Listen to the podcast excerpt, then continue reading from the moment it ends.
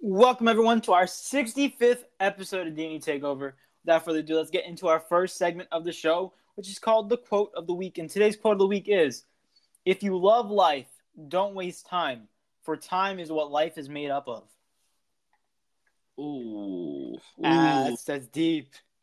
That's deep, man. That's a that's you know ah that one kind of stung, you know, but the same, but like in a good way, you know, that one hit home. Yeah, so true. it does. I'm They- glad, but for one for one more time for the people in the back. Of course. And the quote of the week is if you missed it, if you love life, don't waste time, for time is what life is made up of. And that was said by Mm. no other than mm, uh, Bruce Lee. Shout out to Bruce Lee. Awesome quote.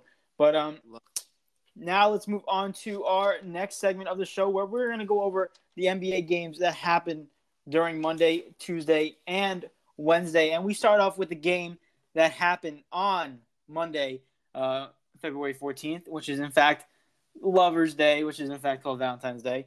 And uh, Eric, I, a Lover's Day, yeah. And I do have a prediction on this, correct?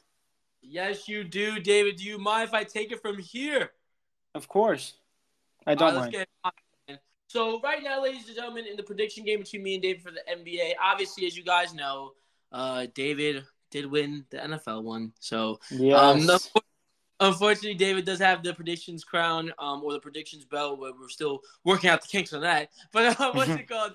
Um, as far as everything else goes, we are currently the current score for the NBA one is one hundred two to ninety. Am I correct on that, David? Uh, let me double check for you right now, sir. It is in fact 102 to 90. Yeah. Yeah, it's one hundred two to ninety, David. So he is he is destroying me right now. But hopefully, after this week, when we go over these M- NBA games, um, it'll be different. But um, let's go ahead and dive into it. So the first game David had um picked was on Valentine's Day, February 14th, and it was the Spurs versus the Chicago Bulls. And David, you had said that the Bulls were going to win 108 to 103 in a close game, five point game. But unfortunately, well, not unfortunately, your Bull, the Chicago Bulls did win, but it was not close, David. It was one. It, it, it was like respectable, but it wasn't that close. Um, it was 120 to 109.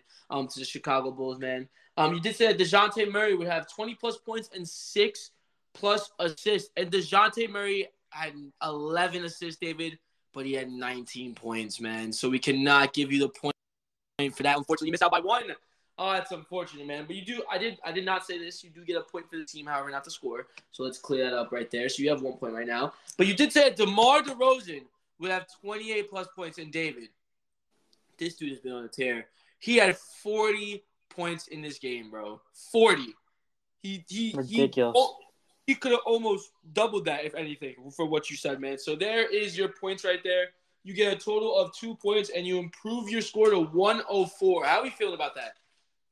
You know, I, I like it. Two points adding on to the total. Keep on moving.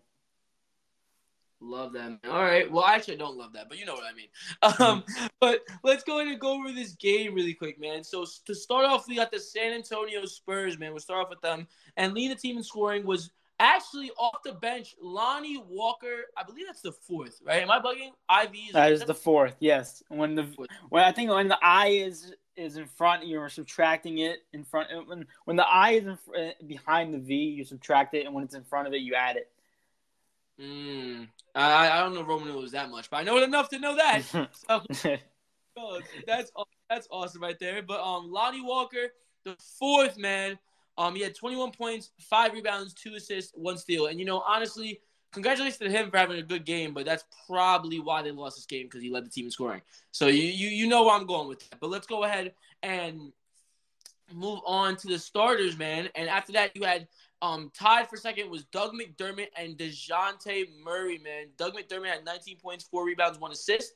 And DeJounte Murray had 19 points, six rebounds, 11 assists, two steals, and only two turnovers as well. So pretty good game from DeJounte as well. But after that, um, it was just only two, only two other people that was really much in in double digits. It was just Keldon Johnson with 13 points, and you had um Jakob Poeltl with 13 points. After that, was pretty much lackluster. But let's go ahead and move on to the winning team, Chicago Bulls. Man, the leading team in scoring was just like the man I said before. um, which was DeMar DeRozan, man. DeMar DeRozan had 40, plus, 40 points, three rebounds, and seven assists. He did have three turnovers, but absolutely insane shooting, man. He also shot 16 for four for 24 from the field, man. David, can you give me um a percentage on that really quick? That is 67%. That is absolutely insane, man. That's absolutely insane. One second. Hold up. David, I just got a. It's that we look different on the app. Apparently, I think Stereo app is messing with us again. Hold for, For what do you mean? Uh, mine Technical fine. difficulties. I'm bad. I'm bad. I'm bad. Let you know right now. Watch. Watch. Watch. Um. So I got some intel. Right. We'll just say that. Right from somebody saying that we look currently like this. Check your phone really quick. Uh, I mean, we're gonna keep the show going regardless, but just check your phone really quick. yeah. I don't, I don't know if that's the case. Um, ladies and gentlemen, if our faces are complete, like if it looks like we painted white out on our face, I don't know why. That's not our doing. That's definitely stereo. So just like, if you can't, oh my gosh, we could just move on from that, I guess. But um, what the heck, man?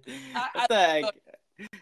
No clue, man. But hopefully that's not the case for everybody. But either way, um, other, other than that, let's go ahead and keep going on. You said um, what was sixteen for twenty four again? The percentage? Sixty seven percent. Right, it is sixty-seven percent from the field. Great shooting. He also was hundred percent the free throw, man. That's absolutely insane from DeMar DeRozan. Great game. After that, it wasn't just that, man. You had Nikola Vucevic, which have, which he's been having a great season, by the way, not to mention. Um, he had 25 points, 16 rebounds, five assists, one block. He did have five turnovers though, which is a lot. But either way, he still shot 12 for 24, which is 50% from the field, one for seven from the three point line, which isn't so good. But um, overall, great game from Nikola Jokic. And then in the third slot, we had Coby White with 24 points, five rebounds, six assists, um, and only one turnover. Great game for um, Coby White. Um, he shot six for 11 from the field, um, five for six from the three point line. He was shooting. He was shooting lights out that that game, man. And seven for eight from the free throw. So great games from them. Um, and there's some like quick, like I guess honorable mentions. You had a um Dosunmu with 12 points, four assists, three rebounds, one steal, one block. That's pretty much all she wrote for the Chicago Bulls. But other than that, David, talk to me, man. What was what was going on in this game? Um, couple things. One thing is that DeMar DeRozan. I gotta give props to this guy. DeMar DeRozan's been on a tear, a tear in the last like what eight games or so. In the last five games, he had 36, 35, 38, 40, 38. It just, you can't score less than 35 points, apparently. And it's adding to his MVP race, and he's doing it at the right time as well. And uh, yep. first off, props to props to DeMar DeRozan. I think he's doing that. That that um, Zach LaVine being out has to do a lot with DeMar DeRozan stepping up and scoring big. I'm not saying DeMar never did this with Zach LaVine there, but since Zach LaVine's out, you're getting rid of another scorer so now DeMar DeRozan's like, okay, let's bump up my scoring average a little bit. And now he's averaging like 30, 37 in the last, what, eight games or so? It's absolutely ridiculous. But you know, quick props to him. Other than that, if we look at the team stats on both of these teams, um, one of the big, big things that pop out to me is the rebounding.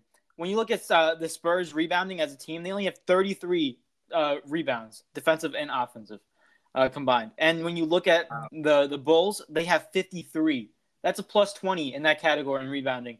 And um, that basically tells the tale. If you get more boards, that means you have more possessions with the ball, which obviously, means more scoring in a sense. But regardless of that, we'll look at the shooting numbers too. Um, the Spurs from three point, they shot 30% from the field and then uh, from three. And then the Bulls, they shot 42% from three. And this goes to show that the Bulls were on that night shooting and they were on getting rebounds and all that other stuff. But regardless, it just goes to prove that DeMar DeRozan is one of the key factors into this and why they're doing so well as a team, especially without Zach LaVine, which is obviously a shocker.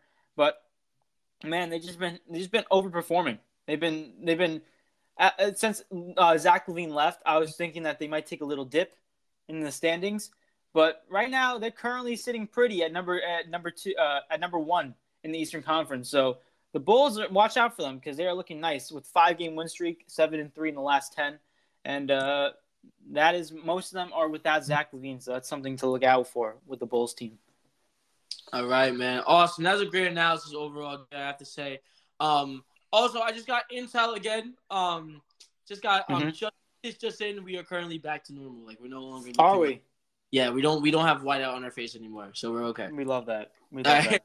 But um, yeah, I couldn't agree more with you, man. The, um, not Dejounte. DeMar DeRozan has stepped up tremendously with Zach being out, and I feel like, like you said, it's not the fact that he wasn't doing this before, but it's the fact that he's just doing it even more now. You know what I mean? He's truly just Mhm. like absolutely going off. With if DeMar DeRozan isn't doing this, like if say for example, if he's just dropping twenty five points, which is still good, you know what I mean? But they probably don't win this game if he's dropping twenty five points. You understand what I'm saying? Like um, it's just it's so significant to what he's doing because it's it's leading them into wins. What he's doing is literally leading them into wins, you know, and um, it's absolutely insane. You gotta remember as well, it's scary honestly because not only they're missing Zach LaVine, but they've been missing Lonzo Ball and um Alex Caruso for a very long time now, you know. So this is another big thing that um plays a fact into it. And these bull this Bulls team possibly just possibly might be like and like I didn't really think this to be like really saying this, but are the Bulls really contending for a title right now? Like, are they title contenders when they're when they're at full? I mean, I mean, they look legit. They look, they look like the real deal. Obviously, sitting pretty at, at the first spot in the Eastern Conference, and I mean, we've been seeing it all season. They've been very consistent and up in that one, two, three spot, and it doesn't look like they're coming down pretty much as of now. And um, I would say they're definitely one of those teams. Not only can they can they shoot lights out with uh, DeMar DeRozan, and when Lonzo Ball comes back, and Coby White is a great, phenomenal three point shooter, and uh, Zach LaVine, Zach LaVine when he comes back, and you also got Nikola Vucevic. They got nice players surrounding them, but will they have what it takes to be versus teams in the finals or versus teams in the Eastern Conference like the Bucks or even the Miami Heat, who I think are a tremendous defensive team and offensive team, well balanced team. But I think the Heat have gotten unlucky with their recent injuries and all that stuff. But I don't think they can reach that top top spot yet in terms of reaching the finals or reaching the Eastern Conference Finals. But maybe I get convinced after the All Star break because right now the way Demar has been playing, if he keeps it up, then my, my my mind starts changing a little bit. You know what I mean? But right now, I don't. I think they're they're good enough, obviously, but to make it to the Eastern Conference Finals and stuff like that, I don't think so. Okay. All right. So it's it's easy for you. I would say. Is it good to say like for you that you don't think that they're gonna go get to the finals as of right now at least? Yes, as of right now, just because of the fact, I mean, if obviously Lonzo is going to come back, but with Lonzo and Alex Caruso out, their defense is taking a big plummet, in a sense. Like if you look at if you look at this game alone, they co- they combined to force only six turnovers, three steals, and three blocks. So their defense wasn't getting it done, but their scoring was out outscoring. They were outscoring their defense in a sense, which got them the victory, and that's what they've been doing. All right, all right. I like the analysis on that. Um, also, I want let's I want to talk about the Spurs for a little bit. We we talked about the Chicago Bulls. Oh, well, first I'll give my thoughts on that. You know, honestly, you look at the East, and I know this. The only reason I personally would say that this Chicago's Bulls team is the only reason I could actually give to say to give to, um to say that the Chicago Bulls team are not in contention for a title this year is because they're a new team. That's literally it. Other than that, I feel like they have everything. I generally feel like they have everything. The question is, can DeMar DeRozan be that guy to lead them to a championship? Can can DeMar DeRozan be a Finals MVP? You know what I'm saying? Because it's gonna have to come from one of them. It's gonna have to. It's gonna have to come from Demar or Zach, right? And it's and that's gonna really um boost someone's, I guess you could say, Hall of Fame status or career or legacy. You know what I'm saying? So does does DeMar DeRozan have that in him? Is he that guy? You know? So that's the only thing that I would say um, as far as them not contending. But other than that, I look at these teams in the East. You know, it's not the only thing. The only team that really scares me, and I coming from Nets fan as well. The um, just to be honest, the only team that I really feel like confident, confident in right now is the Milwaukee Bucks. Because I just, I personally feel as if they're one of the most well-rounded team, well-rounded teams, if not the most well-rounded team in the NBA, right? And um, that's because one, they have experience right? Go, they're going to be going when they go into the playoffs. They're going to have experience, right? Coming off of their their championship season, right? And on top of it all, we know Giannis can get it done. We know Giannis can be that guy for that team, right? And it's just they their chemistry is is unmatched. They're just such they're such a well-oiled machine, well-oiled machine. They have shooting, they have they have playmaking, they have great defense, right? They just have it all. So it's gonna be really hard to overcome a team like the Milwaukee Bucks. But other than everybody else, right now, I can see the Chicago Bulls beating everyone else in a seven-game series, even the Nets.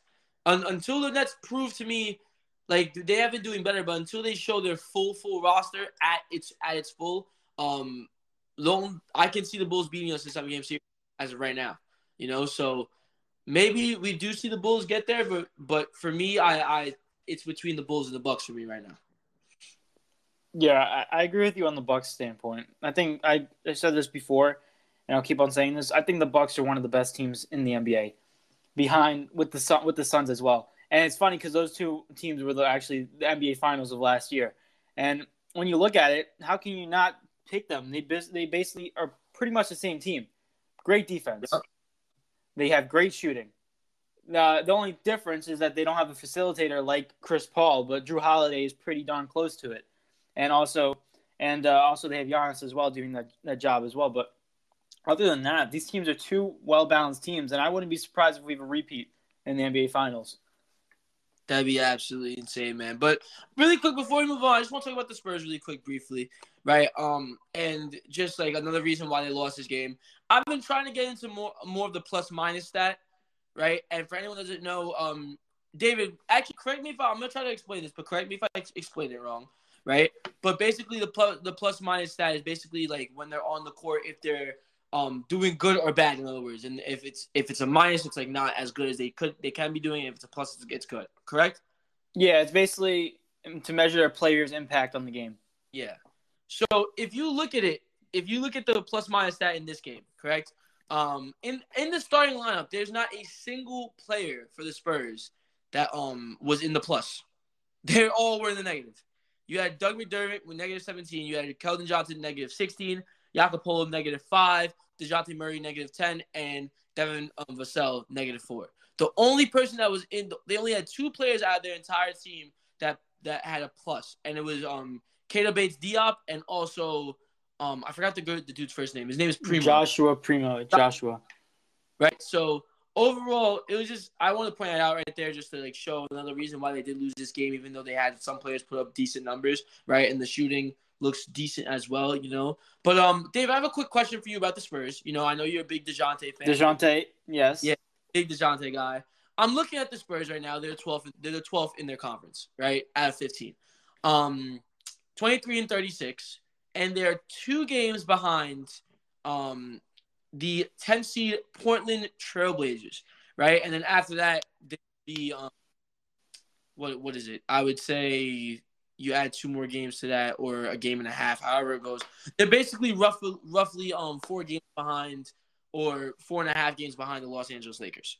Okay, so mm-hmm. I ask you, being the fact that the teams are basically locked in now, there's no more trades being hap- happening, right? And obviously after the All Star break that's coming up this week, um, it's going to be coming down to the stretch. Do you think the San Antonio Spurs with this roster have a chance in pushing in to the um the play in tournament? Um, no. Where? If so, where? Oh, I answered that right off the bat. I'm sorry. No, I don't think the Spurs have any shot. And I think one of the reasons is because they traded one of their best shooters on the team, Derek White. They traded Derek White to the Celtics. And I I emphasized this at the trade deadline. I said that was a great trade. That was a steal by the Celtics. And look how they were be- benefiting from it. But like I just don't understand why the Spurs traded Devin White. They got Josh Richardson and Romeo Langford who haven't played a game since they've been traded for the Spurs. So, in my opinion, I'm thinking the Spurs are just like, okay, let's rebuild, let's work with our young players and develop from there. But as but the way to basically answer your question, will they make the plan? I think no, just because of that trade yet alone, because that, that takes away their scoring. That takes away their shooting. Dejounte is not really that great at outside shooting, perimeter shooting. Um, you got Doug McDermott who can knock down a couple threes, but after that, I guess Lonnie Walker, but there's no one else on this list that is looked at as like, okay, this guy can uh, can drop you nice uh, 15 plus points, and he can shoot very very well from the field. And there's not there's no name like that on on the the San Antonio Spurs that pops out for me, and that's why I say they were they will regret they will regret that that um that white trade and um yeah man, but I don't think they're gonna make it. I don't. Even with the great coach like Gregg Popovich, I think that trade said it by itself that they were looking to rebuild and just uh, take it easy this season and go into next season with their young players. But where will they stay? I'm thinking they might drop down to 13. They might drop down at least one spot because the Kings might overtake them. Okay. All right. Wow. You think that the Kings might go above them? All right. So that means, hey, according to the Oracle, ladies and gentlemen, for San Antonio fans, sit tight, buckle in your seatbelt because y'all in for real rebuilding stage, man. Um, I mean, I agree. I agree. Um, you know, I was gonna say it's a possibility that they can, but then you mentioned the Derek White trade that Derek White Derek White trade, sorry. Um the Derek um, White trade that um really spoke to me, you know what I'm saying? It's clearly helped the Boston Celtics a lot off that bench. So I agree with you. I don't think they're gonna make the play tournament as well. But um that's all real, game, man. Real, real quick, you look at this game, they shot six for twenty from three, 30%. If Derek White is in this game, what are they shooting? probably a little bit better, and the score is a lot closer. Just saying. Mm-hmm. They lost by 11, and um, they probably could have at least lost by five. If they had Derek White, maybe even win the game. Possibly, possibly, but uh, I guess they just want they want the draft picks. I guess at the end of the day, right? maybe, maybe that's the case. I mean, they already got a star in Dejounte Murray, who I love tremendously. So he's your he's your build around piece. You need a big man or a small forward that can work around that. But regardless of that, uh, that's all I have for the Spurs at that moment. But let's move on to Eric's game that happened on Tuesday, February 15th. It was between the Boston Celtics against the, the Philadelphia 76ers. And boy, oh boy, ladies and gentlemen, Eric said that the Boston Celtics were going to win in a, in a kind of close one, 128 to 123. And Eric, you had it like five point difference. this was, I, I think this is a 48 point difference. Mm. 48 point difference. That's like almost two quarters added up. So the, the Celtics won 138 to 87. So I can give you a point for the team, not the score.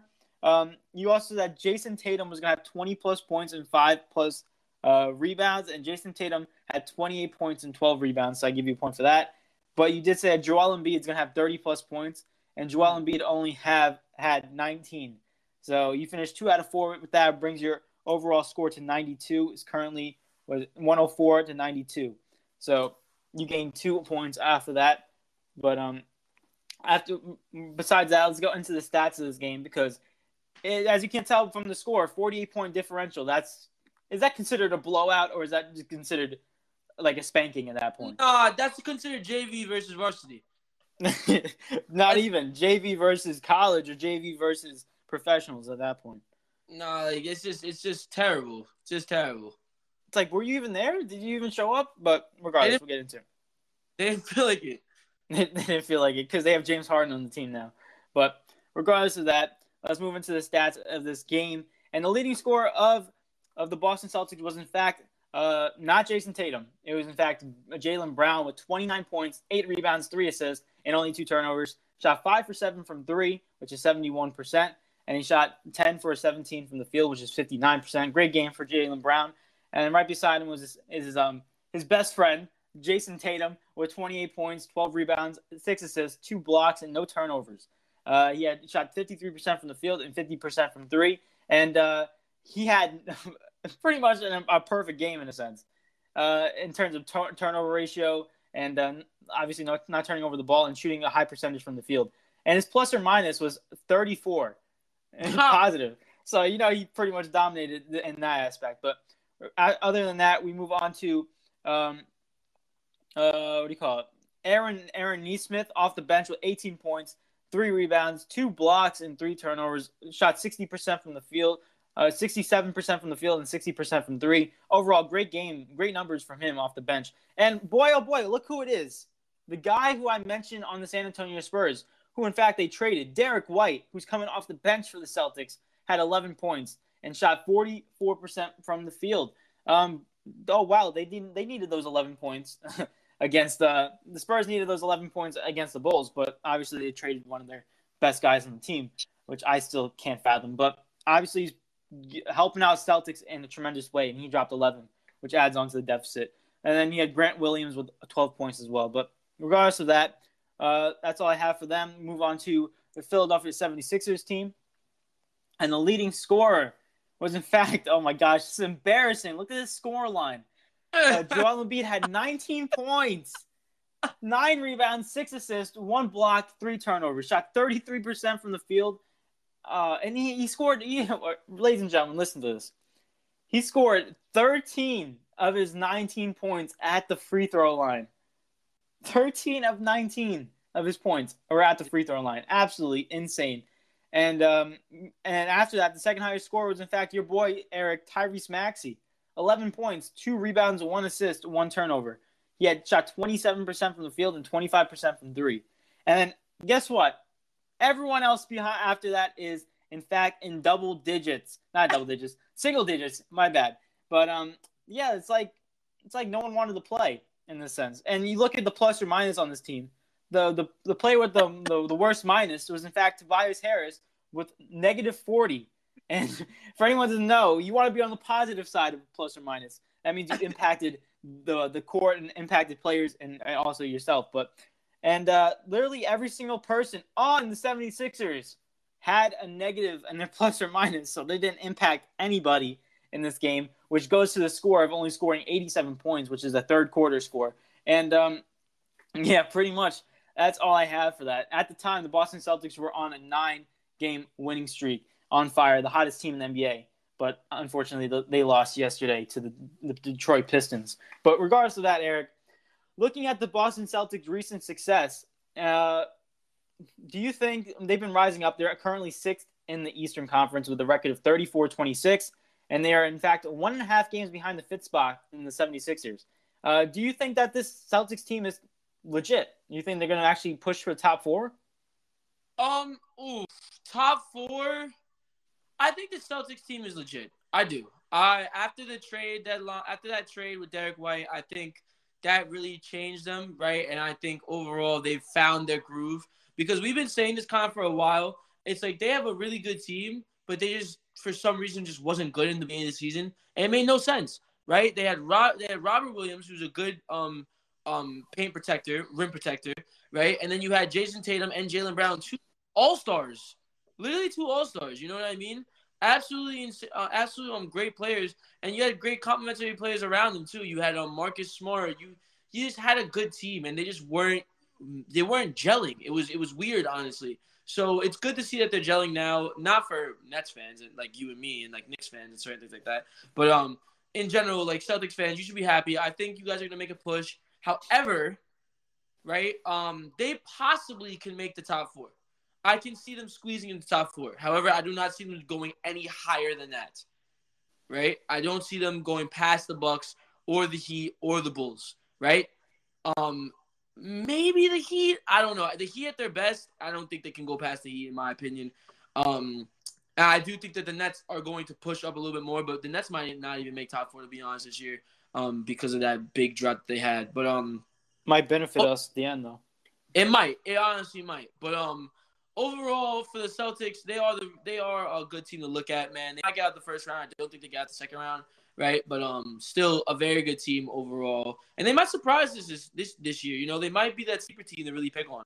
But um, overall, I just want to put out pull out, um point out one thing. So obviously, the plus and minuses on this game are going to be insane because they they beat them by, by 48 points. You know what I mean? Like the pluses, mm-hmm. like the the neg- negative 40 from Tobias Harris is crazy. You know, like that, that's that's unheard of. Usually in like plus or minus, ladies and gentlemen, it's not that big. Like it might be double digits, but like you might see like 13, 15, you know, not 40, not 20. That's ridiculous. So um that it's always gonna be out of out of um out of like they're gonna be bigger than usual, right? But I wanna focus on one thing that you kind of mentioned before, but I want to bring out this one stat, right? So we were just talking about how the not the Pacers, the, the San Antonio Spurs lost that trade with Derek White right? And how he's a big factor. Now, I want to mention, granted, you know, the, the plus or minuses are going to be out like a little bit um higher than usual. But however, right, in that Spurs game when where they versed the Bulls, there was only two people in the pluses. Everyone else, everyone else was in the negatives. Okay, you look at this game. Derek White, he only had 11 points, um, two assists, one rebound, one steal, one block, one turnover. Right. very like, but very efficient game overall, right? He just hit well from the three point line. However, his he has the highest plus on the Celtics with 41. Okay. Now I'm not saying you'll put plus 41 for the Spurs. Okay. But the Spurs could have most certainly used Derek White, man. I don't know why they traded him away. Derek White is a great addition for this team. It's so clear. It's so crystal clear, man. So that's just another thing I wanted to point out, man. Plus 41 is crazy. Crazy, man. It's absolutely insane. And it basically shows how much he impacted that game. Even though he only played for 27 minutes and it was a blowout, he still was the highest plus on the team and the highest plus in the whole game, actually. So it just goes to show how important and how crucial of a piece he is to this team. And I will continue to say it. I will forever say it. And um, I think they basically stole from this, the Spurs. They stole Derek White from the Spurs. They gave him Josh Richardson and Romeo Langford. Okay, Romeo Langford's an okay player, but he's still a young player. He doesn't get minutes. So you trade him. You still have guys, and you got guys like Daniel Theis, uh, Payton Pritchard, Aaron Nesmith that can produce numbers. He dropped 18 in this game. And uh, you gained Derek White in that trade. And um, when you look at the Celtics team, was one guy they had last year that was very productive for them, and uh, he's on the New York Knicks right now. His name is Evan Fournier. If you don't know that, Evan Fournier was primarily their shooter on Boston, and he went to the Knicks in the offseason. Now, in the start of the season, the Celtics were kind of missing that one shooter. And what did they get at the trade deadline? They get a shooter in Derek White. He's not averaging insane numbers. He's driving. He's averaging 14 points and five assists a game, but his defense is really good as well. He had a steal and a block in this game. So, like I said, they stole Derek White from the Spurs, and uh, with that trade, I think that's the reason why the Celtics are this good. A couple weeks ago, we were looking at if either Jaylen Brown or Jayson Tatum were going to get traded from the Celtics because they said they weren't going to fit, they weren't fitting, and then all of a sudden, boom, they're looking like one of the hottest teams in the NBA just because of one player addition. Obviously, there's more factors into it, but having a player like Derek White and and uh, being a shooter like Derek White, I think is tremendous to this Boston offense and defense because he can produce numbers on that end as well. Oh yeah, and just another thing quickly to add, you know, as I'm a little bit biased now, ladies and gentlemen, so I mean, just, just brace yourselves. You know, I mean, I'm a Brooklyn Nets fan, so seeing Philadelphia lose their first game with Harden like this, even though Harden wasn't on the court, you know, but like, ah, it just, it just, it just, it just made me so happy. It just made me so happy. But I want Tyrese out of there right now. Someone save Tyrese. Save Tyrese, man. Unless he's learning from Harden, I don't want Tyrese on this team, bro. I need Tyrese on the winning team. Tyrese I mean, guy. I mean, I Joel Embiid's already learning from Harden with that, that crazy step back that is disgusting. Did you see the way that he tried it and they called it trash? he took like 25 steps. Oh my gosh, that was hilarious, bro. That was so hilarious. But hey, man, at least you know I actually like that from Joel Embiid because instantly you can see him trying to add more to his bag.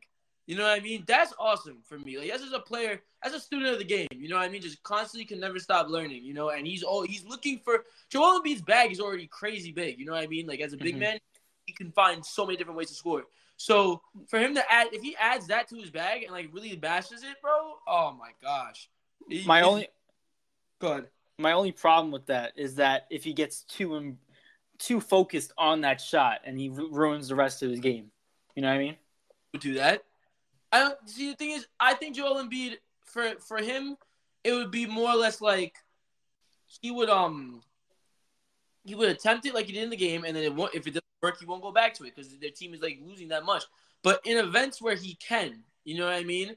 In event like you don't do that in down the stretch where you're not used to it. You know what I'm saying? But like mm-hmm. in a like in second quarter, third quarter type of or like first quarter, you could you could chuck one of those up really quick. Try to try to do the move really quick. Just test it out. You know. So I do like that part from it. Yeah, maybe James Harden is forcing him to do it every game. Uh, if, if, he is, the James Harden needs to. Oh my gosh, I needs know. needs to be needs to be traded again for the third yeah, time. Traded traded to the G League. No, I'm kidding. I'm kidding. nah, he's still a good player. He's still a really good player. Yeah. But um, yeah, I agree with Eric. It's nice seeing the 76ers get destroyed and spanked in this game which is basically music to our ears as Brooklyn Nets fan. But uh, Eric, you know the Boston Celtics they won by 48 points, and um, you know I can only think of one team that could actually blow a 48 point lead, Eric, and it's actually our next game that we're going to discuss right now. And the only team, ladies and gentlemen, tell me if you guys know this, but the only team that I'm thinking of that can blow a 48 point lead is in fact the game we're going over with, which is in fact the New York Knicks versus the the Brooklyn Nets. And, oh. oh my gosh, we got a problem in New York. Not with the Brooklyn Nets, but the New York Knicks. They've been blowing leads God. left and right. It's absolutely disgusting. But Eric, I'll let you take it away because it's in fact my prediction. Oh my gosh, ladies and gentlemen, I am so happy to talk about this game right here. For anyone that doesn't know, I am strictly a Brooklyn Nets fan and nothing more. I do, and the teams that I don't like the more, the, the most, oh my gosh, the most is the the 76ers, the Boston Celtics, and the New York Knicks. The only time I probably will ever, no, I never root for New York Knicks. The other day, I felt some type of way. I was telling David, I'm like, why am I like attracting to the Knicks? That's only because the Nets were doing bad, right? But bro, the Knicks, I will never ever like the Knicks, bro. And this brings music to my ears. This right here, man. And David, I'll let you explain to people um what who, who you're fans of, really quick. Just to explain to me.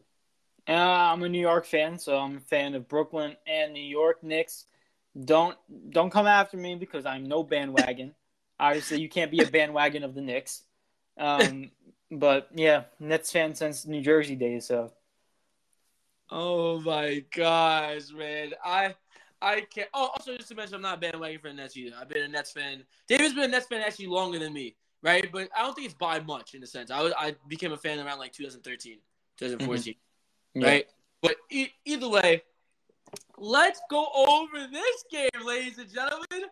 Oh my, the Battle of New York. So, David, you predicted, and this makes it 10 times better because I hope you never, ever pick the New York Knicks in the battle in the battle of New York ever again. Because David predicted that the Knicks would have would win 113 to 110. And David, I'm sorry. Well, no, I'm not sorry because the Brooklyn Nets won 111 to 106. So you do not get a point for the team nor the score, my friend. However, you did say that Julius Randle will have um 20 plus points and six plus rebounds, and Julius Randle got you that man. He had 31 points and 10 rebounds as a whole, man. So you do get a point for that. And you said that Patty Mills would have 20 plus points, and Patty Mills only had eight. So we Lovely. can't wait for that either, man. You come out with one point out of that prediction. That improves your score up to 105. The score is currently 105 to 92. David, how do you feel about that prediction right there? Uh, what do you think, Eric? I got one out of four points. Um, on. my my my Nets team my Nets team won, which I'm happy, but also my Knicks team lost, so I'm kind of upset about that. So I'm I'm feeling kind of mid right now. Okay. All right. All right. Well, gosh, I have so much to say about this game. You have no idea. I watched. Oh my! Oh, I'm just so happy. I'm just so happy. I don't think I've ever been this happy about reviewing a game. I don't think actually.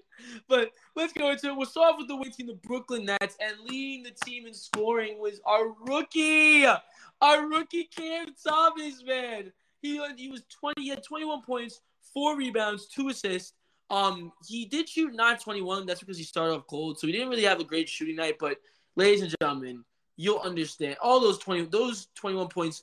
Oh, more than half of them came in that four, in the fourth quarter, and we all know why they came in the fourth quarter. It's because the Knicks can't defend in the fourth quarter. They don't play basketball in the fourth quarter. Come on, that's overrated for them. But, um, 16 points in the fourth, to be exact. 16 points from Cam. Oh my gosh, I have a stat. Oh my, I just created a stat. All right, I'm gonna go over it really. I'm gonna go you just created a stat. What? no, not stat, but I have like a stat that I can say now, right?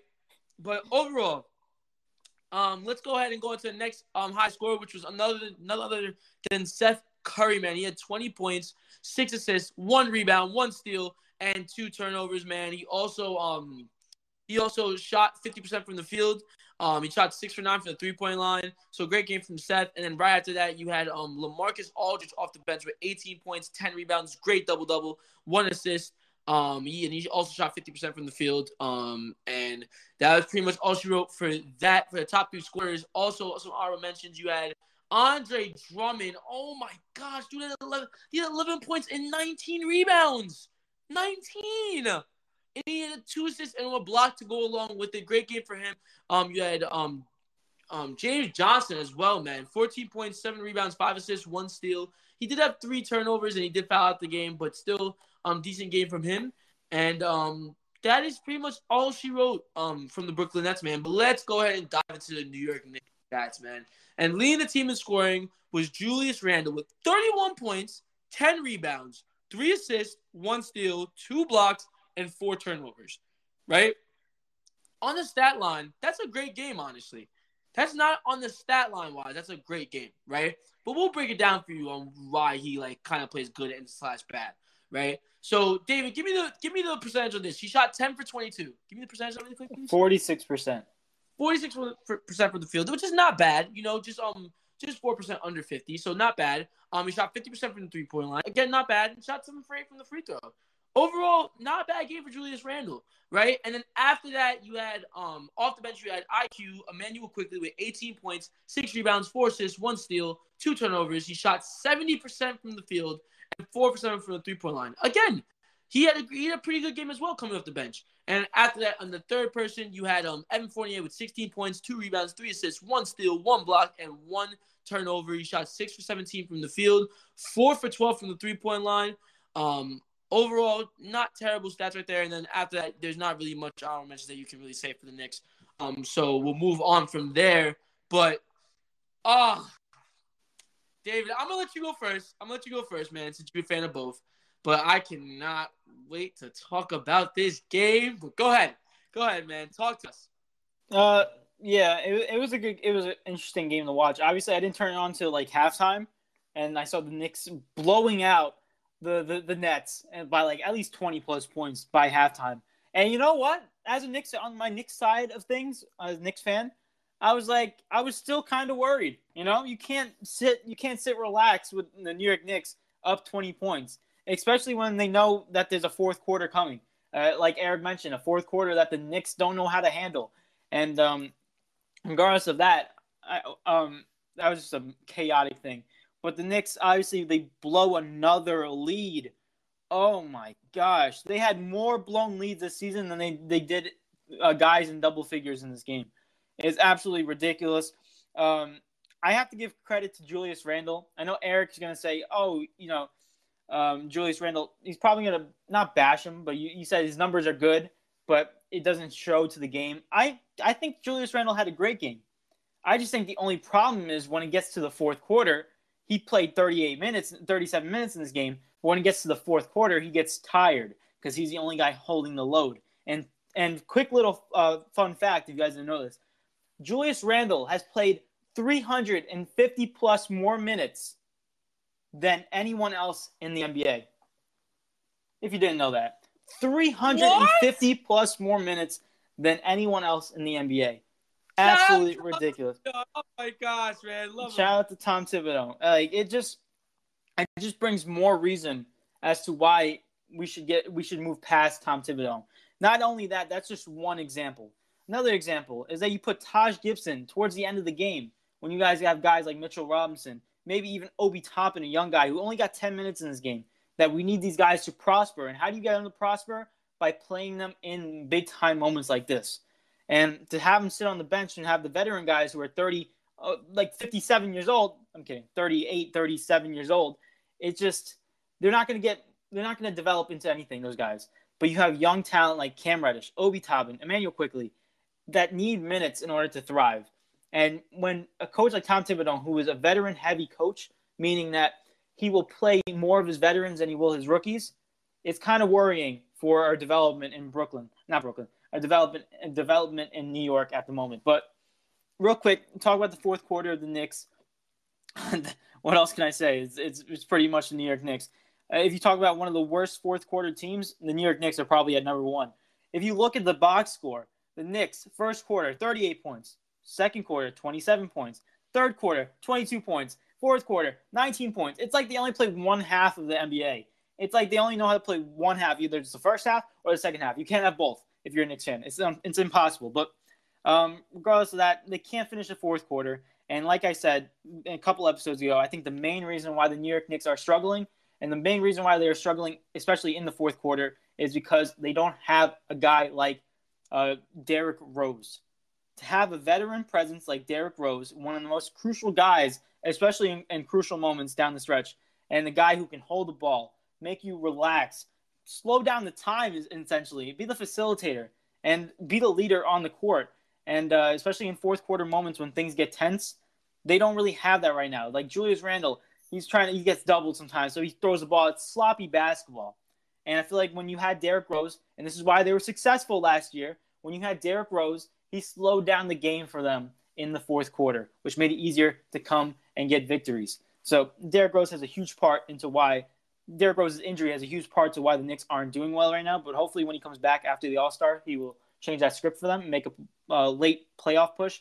But I rambled on the Knicks. My apologies. But on Brooklyn, real quick, real quick, I think this is a positive, don't you? Come back from 28 points, the largest in franchise history in the last 25 years is absolutely insane, especially do against your rivals, the Knicks, and now be considered the kings of uh, the kings of New York is absolutely awesome, especially for rivalry stance. But other than that, it's great to see new additions like Seth Curry and Andre Drummond kind of just fitting in.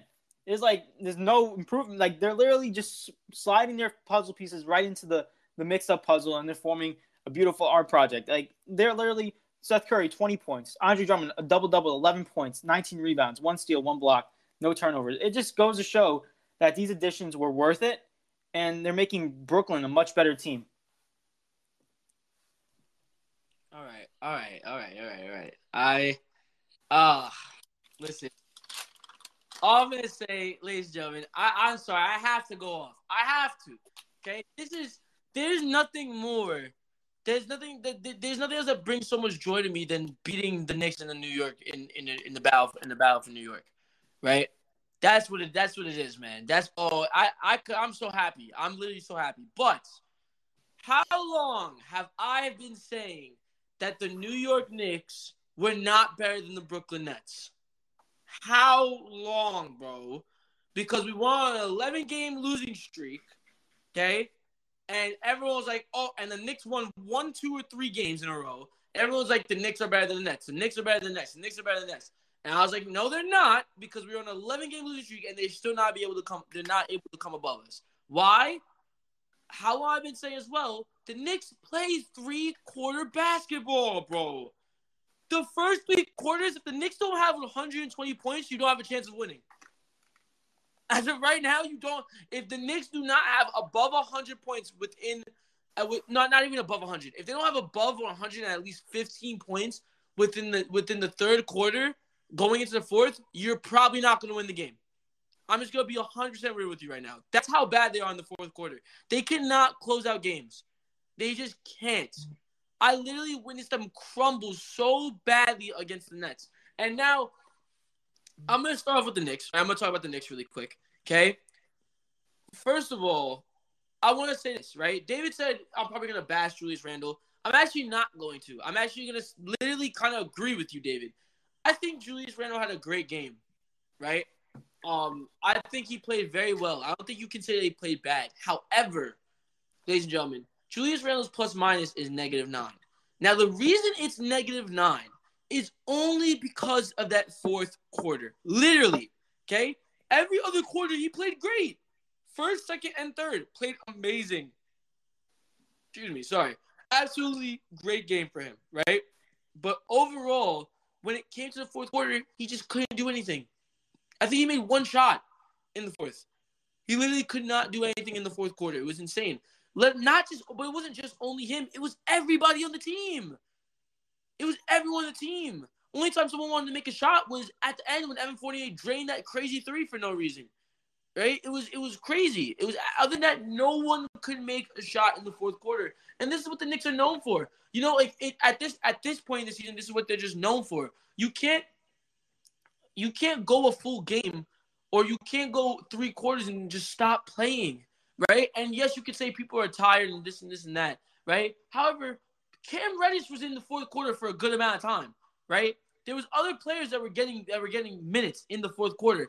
Um, Taj Gibson because Mitchell Robinson had, had, had, had, had was in foul trouble, right? You had Quinn Grimes in the court. You had Evan Fournier in the court at times.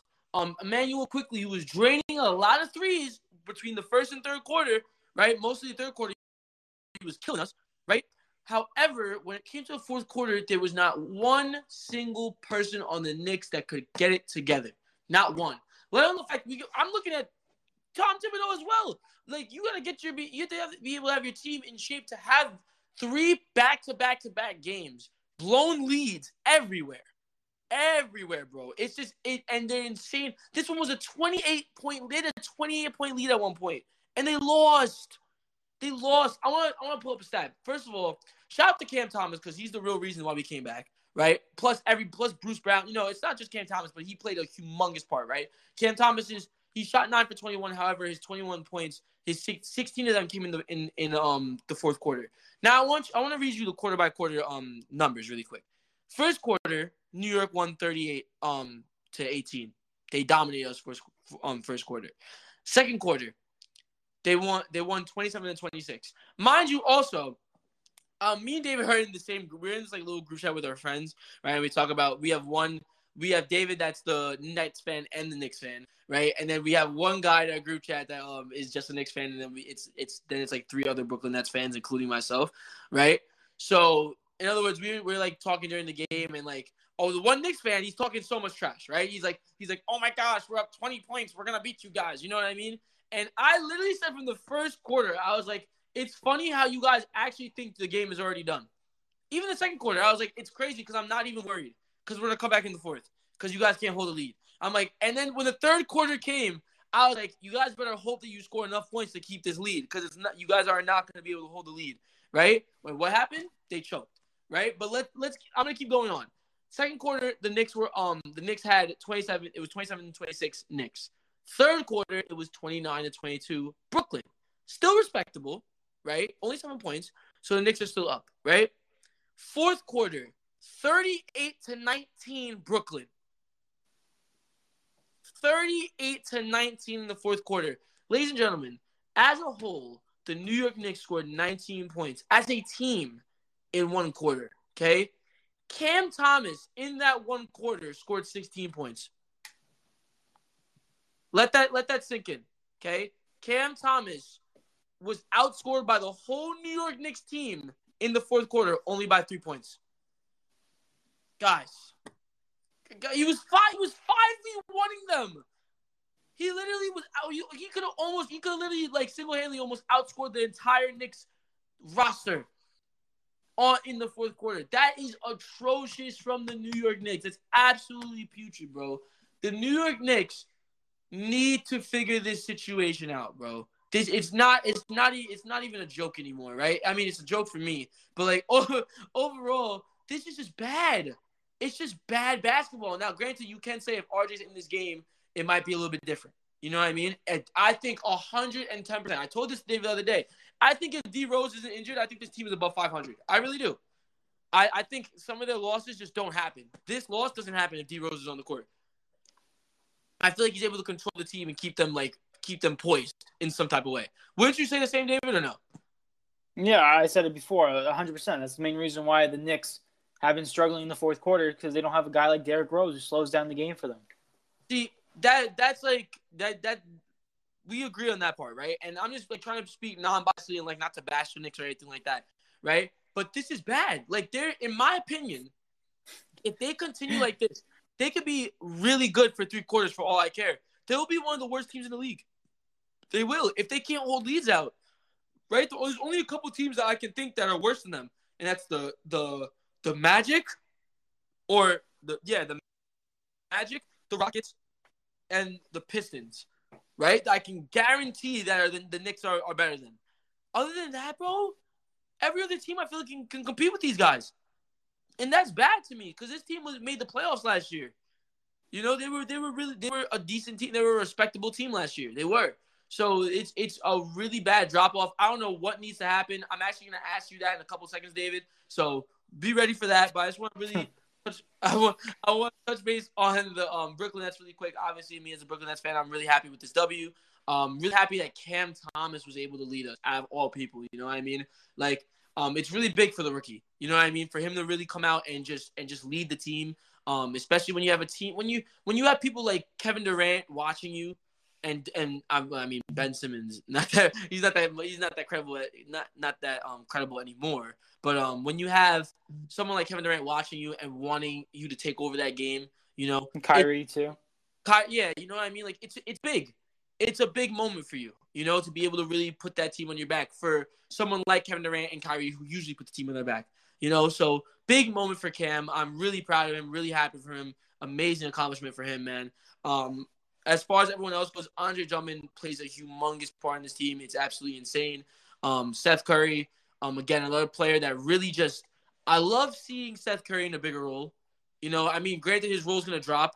Um, his role gonna role's gonna drop when all the other, when Kevin Durant and Ben Simmons get in the game. You know, Kyrie obviously plays, but um, Seth Curry, man, he's I love seeing him really trying to like lead the team, you know, and not just play iso ball at James Harden, right? You know, so overall, man, I was just really proud of this team for for them to come back. Um, and great game, great game overall. But David, really, first of all, do you have any comments on what I just said on like I like that whole rant? Sorry. No, I, I pretty much I agree with you. Pretty much, me and you have similar points. All Knicks are embarrassing right now, and it's embarrassing to be a New York Knicks fan. But on the bright side as a Brooklyn Nets fan, you're like, man, this this is this is looking like we we benefit from the trade and the pieces are falling right into place. You know, and let's not get twisted though. Let's not get twisted. The Brooklyn Nets have not really versed any real comp yet. You know, they're versing the Wizards right now, and this is probably the best test that we're gonna have since the trade. Right now, we are up by one point, right? But overall, this is probably the best test that we have so yet um yet um so far. You know what I mean? So we'll see what how, how this how tonight goes as well. Let's see if the Brooklyn Nets can keep it going. But um, David, what needs to change for the New York Knicks, man? Is it Tom Thibodeau? Is it Julius Rand? I'm like I'm just like thinking, putting like suggestions that I've been hearing a lot. But is it Julius Randle? What? Who is it? What is it? Is it the whole team? Like what? What changes need to be made? Is it the? Oh, well, we know it's the front office, but like what's it called? Um, yeah. Other than that, man, give us something. Um, this is a tough question because obviously, as a New York Knicks fan, I like Tom Thibodeau. I like the way he coaches, but he is part of the problem. Um, a couple weeks ago, if you asked me the same question, I would have said I would have denied it and said no. I think he's a great coach, and I think we should keep him. But as of right now, and nothing formulating that's new, and it's literally the same old New York Knicks. It's kind of frustrating, and I have to put a lot of that on the coach for the way he is coaching this team, the way he's not putting young players into the game and developing them. I think has a lot to go on Tom Thibodeau. But regardless of that, I think he's one of the problems too. He's got to change it or he's got to get out of here, either one. But I don't think Julius Randle is a problem, and I will say this confidently. As of recently, even though he's he's averaging 20 points, 10 rebounds, and 5 assists a game, even though those aren't the same numbers that he averaged last year, those are pretty still pretty good numbers. And as of recently, in the last seven or eight games, he's been he's been having around 28, 30 points per game, double doubles, and sometimes triple doubles. So he's been the last eight games or last ten games, he's been back to Julius Randle form as last year. So if that goes to show that even when he's back to form in the last ten games, and the Knicks are still losing, then it kind of goes to show that it's most likely not Julius Randle's fault as well. But I think I think I'll say it again. I think D Rose not having a veteran guy like D Rose, and you're probably like, oh, it's just one player. How much can one player impact? I mean, you're seeing right here, impacting a fourth quarter game, and not even the whole fourth quarter, just the last four minutes, the last the crucial minutes of a game, and they have no guy to really go to that can dribble out the ball, facilitate, and that's why they're missing out on D Rose. But the Knicks, they have to do a lot of changes, and they got to do it fast because currently they are 12th in the Eastern Conference with uh, I think one and a half games behind the 10 spot. Uh, I'm sorry, three and a half games behind the 10 spot in the Atlanta Hawks, which is still possible. But hopefully they find something in the in the All Star break weekend and uh, they start clicking because right now it's it's embarrassing. You know, but I have to ask you a question, man. I know that the stats and like the way honestly the way he's been playing is, hasn't been bad, right? The last eight games, but I gotta ask you, man. The fourth quarter he crumbles he crumbles so bad. Like, can we really truly say that Julius Randle is back to that All Star form that he was last year? Because last year he was able to at least contribute in in late in late um late scenario in late game scenarios. This year he's still out of bounds. And why is that? Huh? And, and why is that? You think it's because you think it's because of Tom Thibodeau? I think it's because he's playing a lot of minutes, but not even that because he was playing a lot of minutes last year.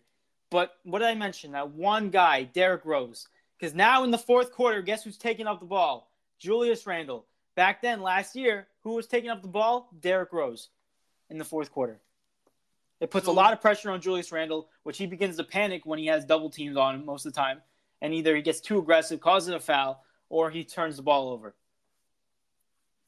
All right. So okay, I see what you mean. So in other words, the Knicks just need to just need to hope and pray that Derrick Rose just heals faster. That's all he needs. Put some icy hot on it, Derrick.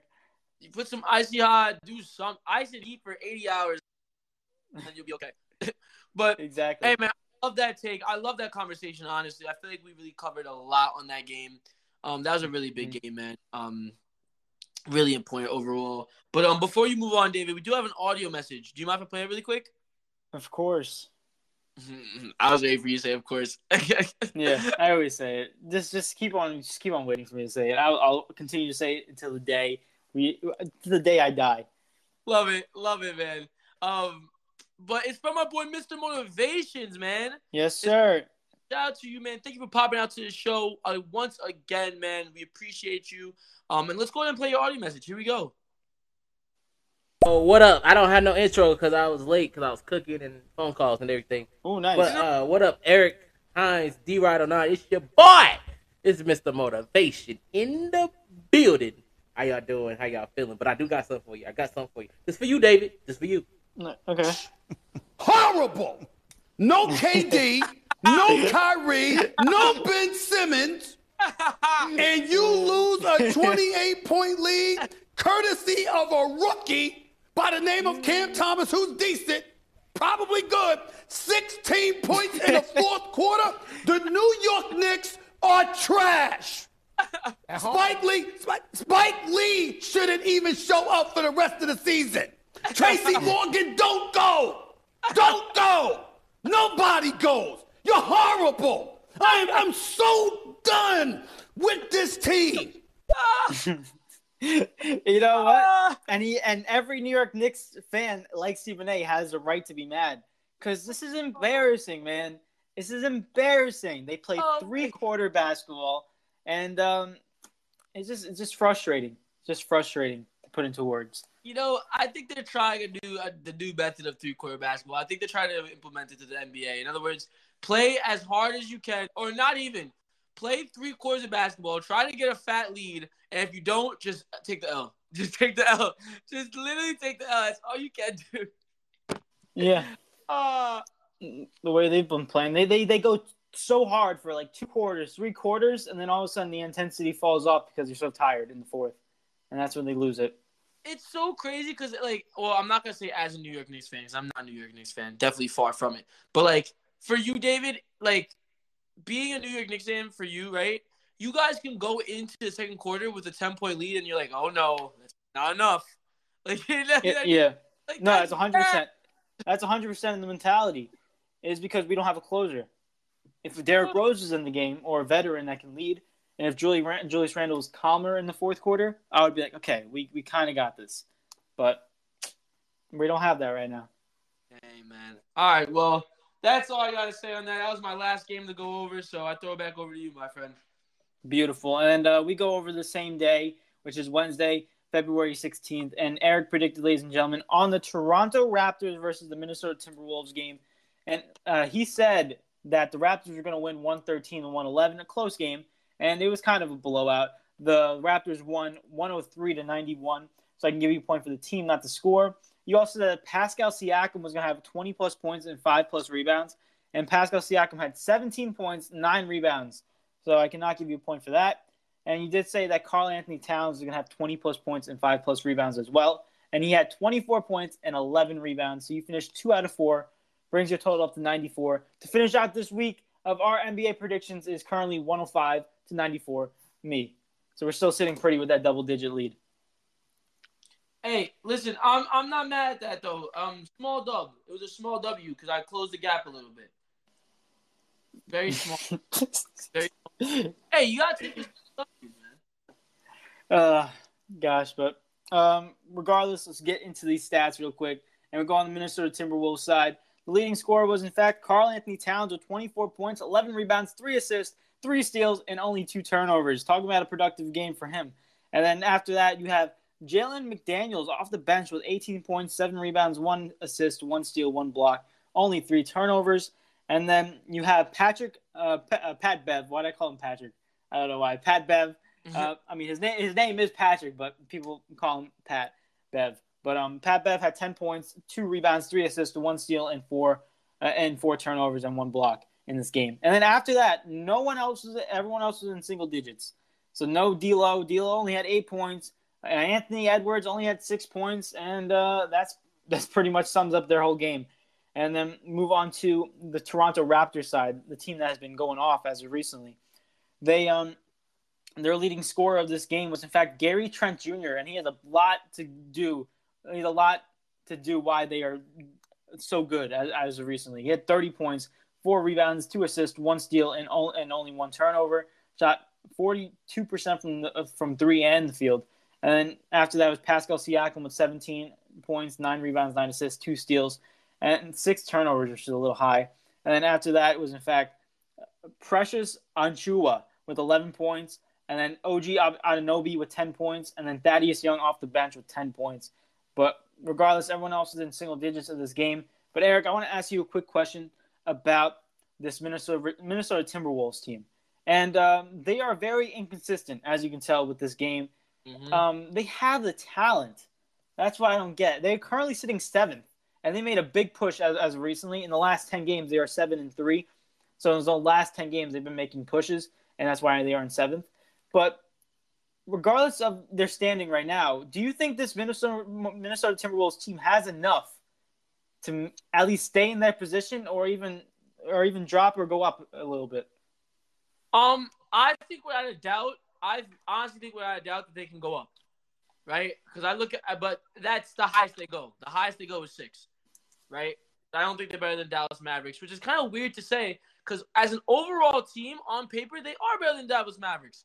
But I just think that they're just young, and I just think, ah, do I do I really blame it on the coach? I don't know. I don't know if I really do because you know it's just a lot of inconsistency, like you said, right? And I think it that just comes with growth, with like growth as a player, right? And you look at the inconsistency. In my opinion, it really comes from my boy Anthony Edwards.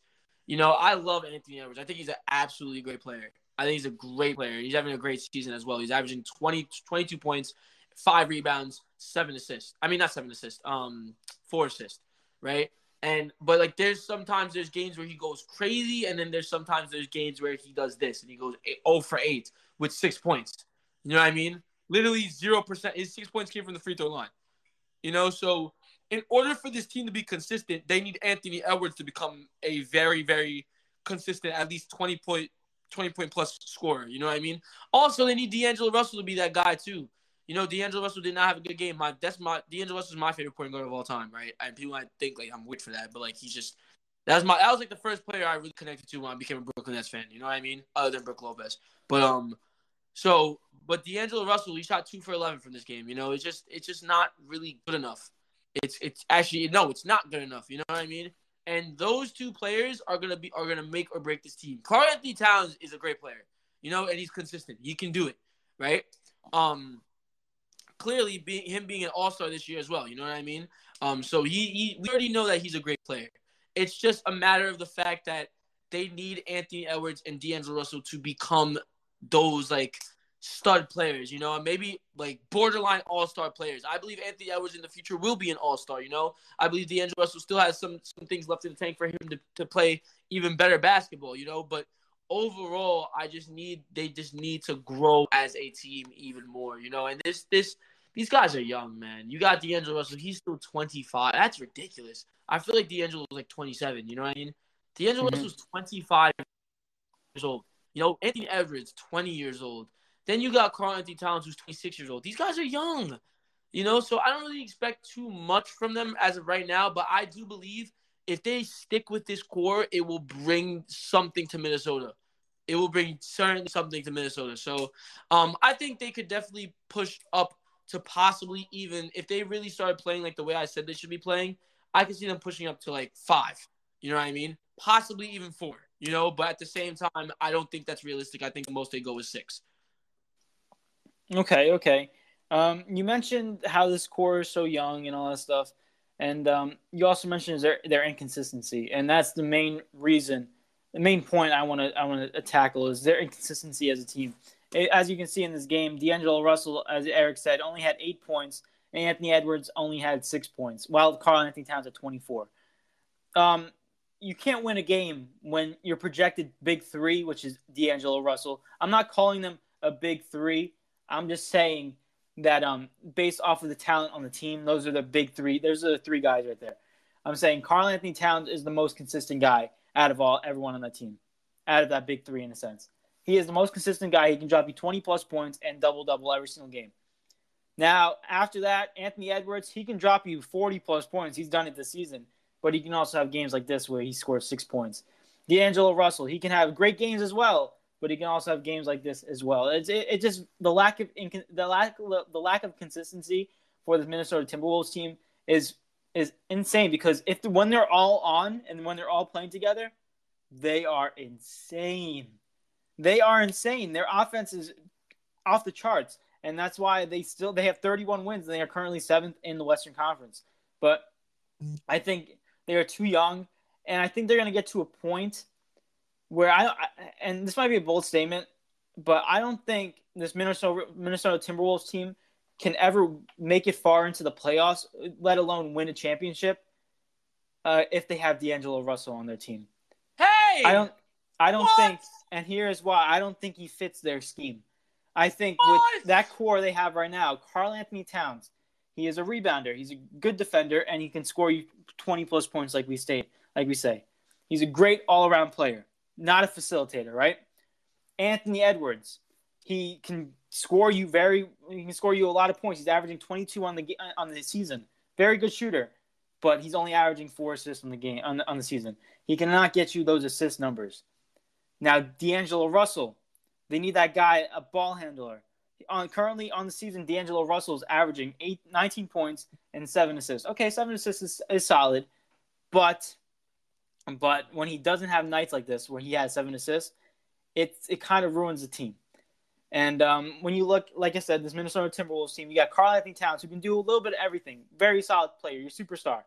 Anthony Edwards, your scorer, but they don't have that guard like like a CP3 in a sense. I'm not saying it's hard to find another CP3, obviously, but a facilitator in that sense who has who has assist a double digit assist and is not primarily focused on scoring. D'Angelo Russell shot two for 11 in this game, uh, two for eight from three. I don't, and, and usually D'Angelo Russell's turnovers are higher than this. He only had one in this game, but he usually has higher turnovers. But regardless, I think in order for Minnesota Timberwolves to thrive as a team, I think they got to get rid of D'Angelo Russell and get a, a point guard that is not really primarily focused on scoring, but can get you those solid assist numbers. Uh, I hate when you bring up the stats, man. Uh, that hurt. That honestly hurt. But you made such a great point. I never Thank even. you. I honestly did not even know. That's a great point. Oh my gosh, D'Angelo Russell, as a point guard, right? A point guard that can also play shooting guard as well. Um, I would definitely say he's definitely more known for his scoring than his playmaking.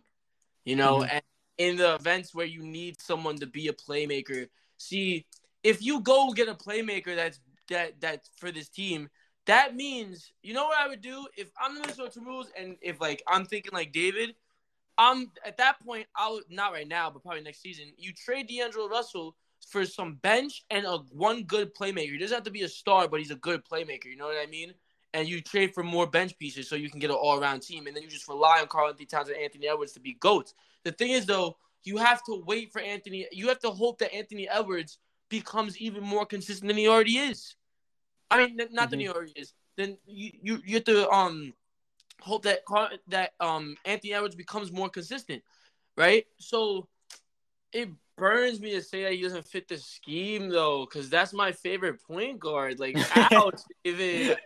I'm sorry. I'm sorry. No, bro. Oh, that hurts. No, I want to stay in this team. I think it's a great. I think it's great for him. I think this team can really do something. Uh, give him time, bro. I I don't know. I don't. I'm I'm not ready to give up on D'Angelo yet, man. I'm just not. I just can't. Okay. Uh, I- I, I understand. I understand. that's crazy though. That was a great point. You put out some good stats right there. And I knew once you start talking about um the scorers and, in like the cat and cat and like Anthony Edwards, I knew you're gonna be like they need a playmaker. And I was like, yeah, right, too. Averaging seven assists. They need someone that can average more. Oh my gosh, man. I don't know who. That's the only question. Who? Yeah, who do you And I don't know. sense? I don't really know. I honestly, mm, maybe a Freddie VanVleet, uh, Mm. or but that's that's gonna be hard to acquire. You know what I mean? Yeah. I think you gotta look more in the future, younger players in that maybe sense. like maybe like a Cade. Oh my, but they wouldn't be able to get Cade. They would have to give Mm. up Karl Towns. So, but um, yeah, man, I agree with you. I agree with you, Thanks, but bro. That hurt. that hurt. I'm sorry. I apologize, but Down at home, sometimes the truth hurts, you know. But yeah, I'm not saying he's a bad player. I, I honestly love D'Angelo Russell, but for the scheme of that team, they look like, and I don't know if this is a little too bold to say, but they look like a mini Phoenix Suns team. Yes, You know what I mean? You got DeAndre Ayton, who is not the same player as Karl-Anthony Towns. I think Karl-Anthony Towns is better than DeAndre Ayton. But then you look at the shooting guard, you got Devin Booker, and you got Anthony Edwards. Anthony Edwards is a good scorer.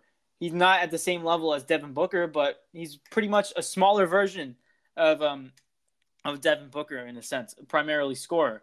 And then you have D'Angelo Russell. And what does the Suns have? That's why they're so successful. Obviously, they have a great bench and great depth and great coaching, but they have a facilitator in CP3. So Ooh, dare I say this? Hold up, let me look his age up. what are you I- saying? I think I know where you. I think you know I'm going with this. Now, granted, they wouldn't be able to get him because he recently, like, just went to a different team. But dare I say, 21 year old Tyrese Halliburton? Oh, he would be a great fit for that team if we're talking about future Chris Paul. You know what I mean? Because we're talking about.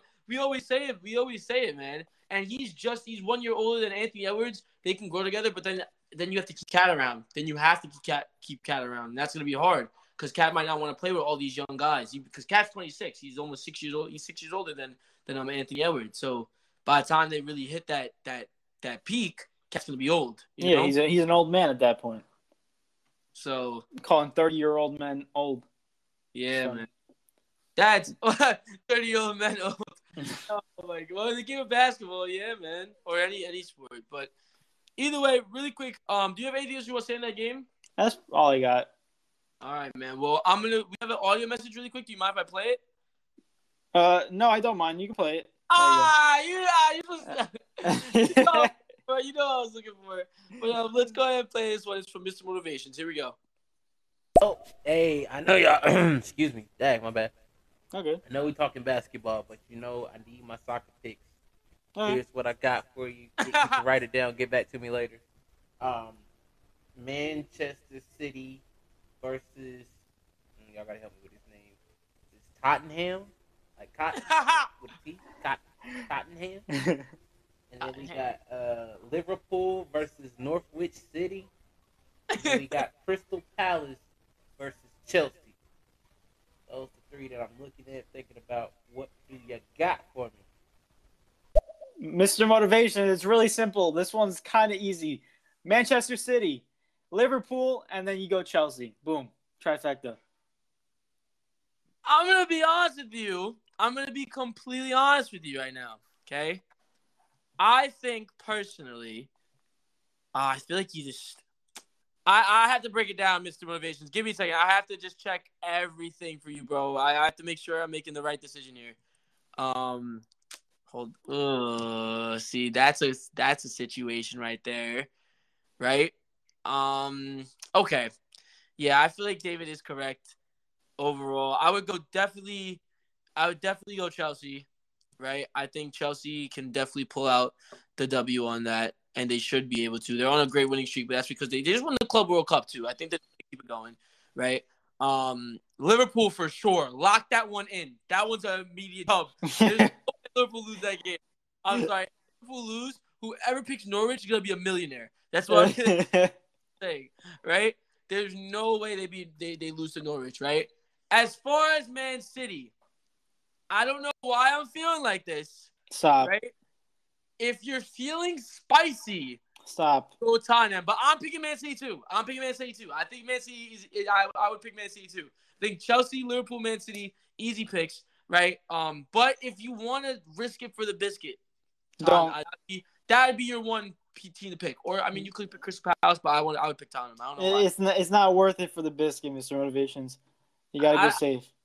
What's it called? Hey man, you never you never know, bro. You never know. But then Man City just came off a five to nothing dub to Sporting. That's your Sporting right there too, David. The one that you said that was going through.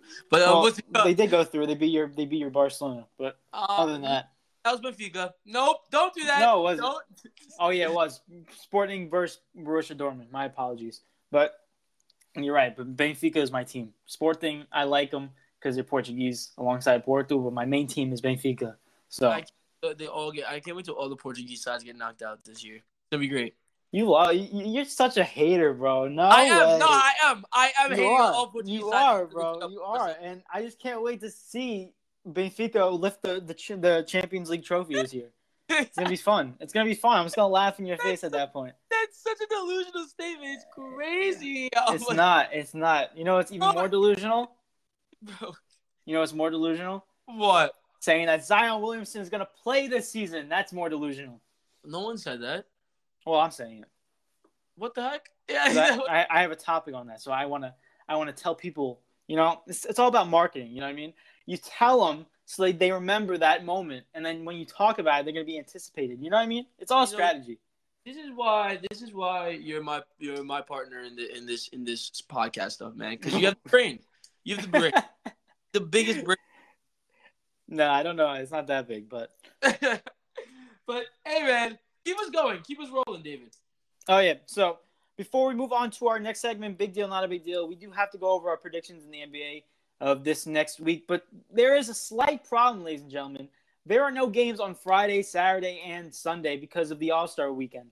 So um, we are just going to predict on today's on Thursday games. So we did two each on today's games, and um, ladies and gentlemen, Eric predicted on the Bucks versus the 76ers, and he's got the Bucks winning 120 to 108 with Giannis with 25 plus points and Joel Embiid 25 plus point double double. And then also he has the Mavs versus the Pelicans with the Mavs winning 123 to 115. Luka Doncic with a 20 plus point double double and Brandon Ingram with 20 plus points. All right, and for David on on that same day, he has the Nets versus the Wizards. That's current. Wait, no, no, no, no, no, no, no. I'm bugging. No, you're I'm bu- Wait, that's so weird because Nets are versing the Wizards right now. You know, but that's not the game. Or is it the game? Yeah, it is the game. Oh, I'm bugging. Okay, okay, okay. What? that just that just hurt my brain. Sorry. What's it called? Um, David has the Nets versus the Wizards today. Sorry, today he has the Nets versus the Wizards, and he has the Nets winning one. Is that one nineteen? Did you one nineteen? I think it's one nineteen. 119. Yeah. Yeah, I my my nine looks like a four for some reason. But um, what's it called? Um, it's one nineteen to one hundred eight Nets, and currently right now the Nets are winning fifty one to forty six, which we love to see.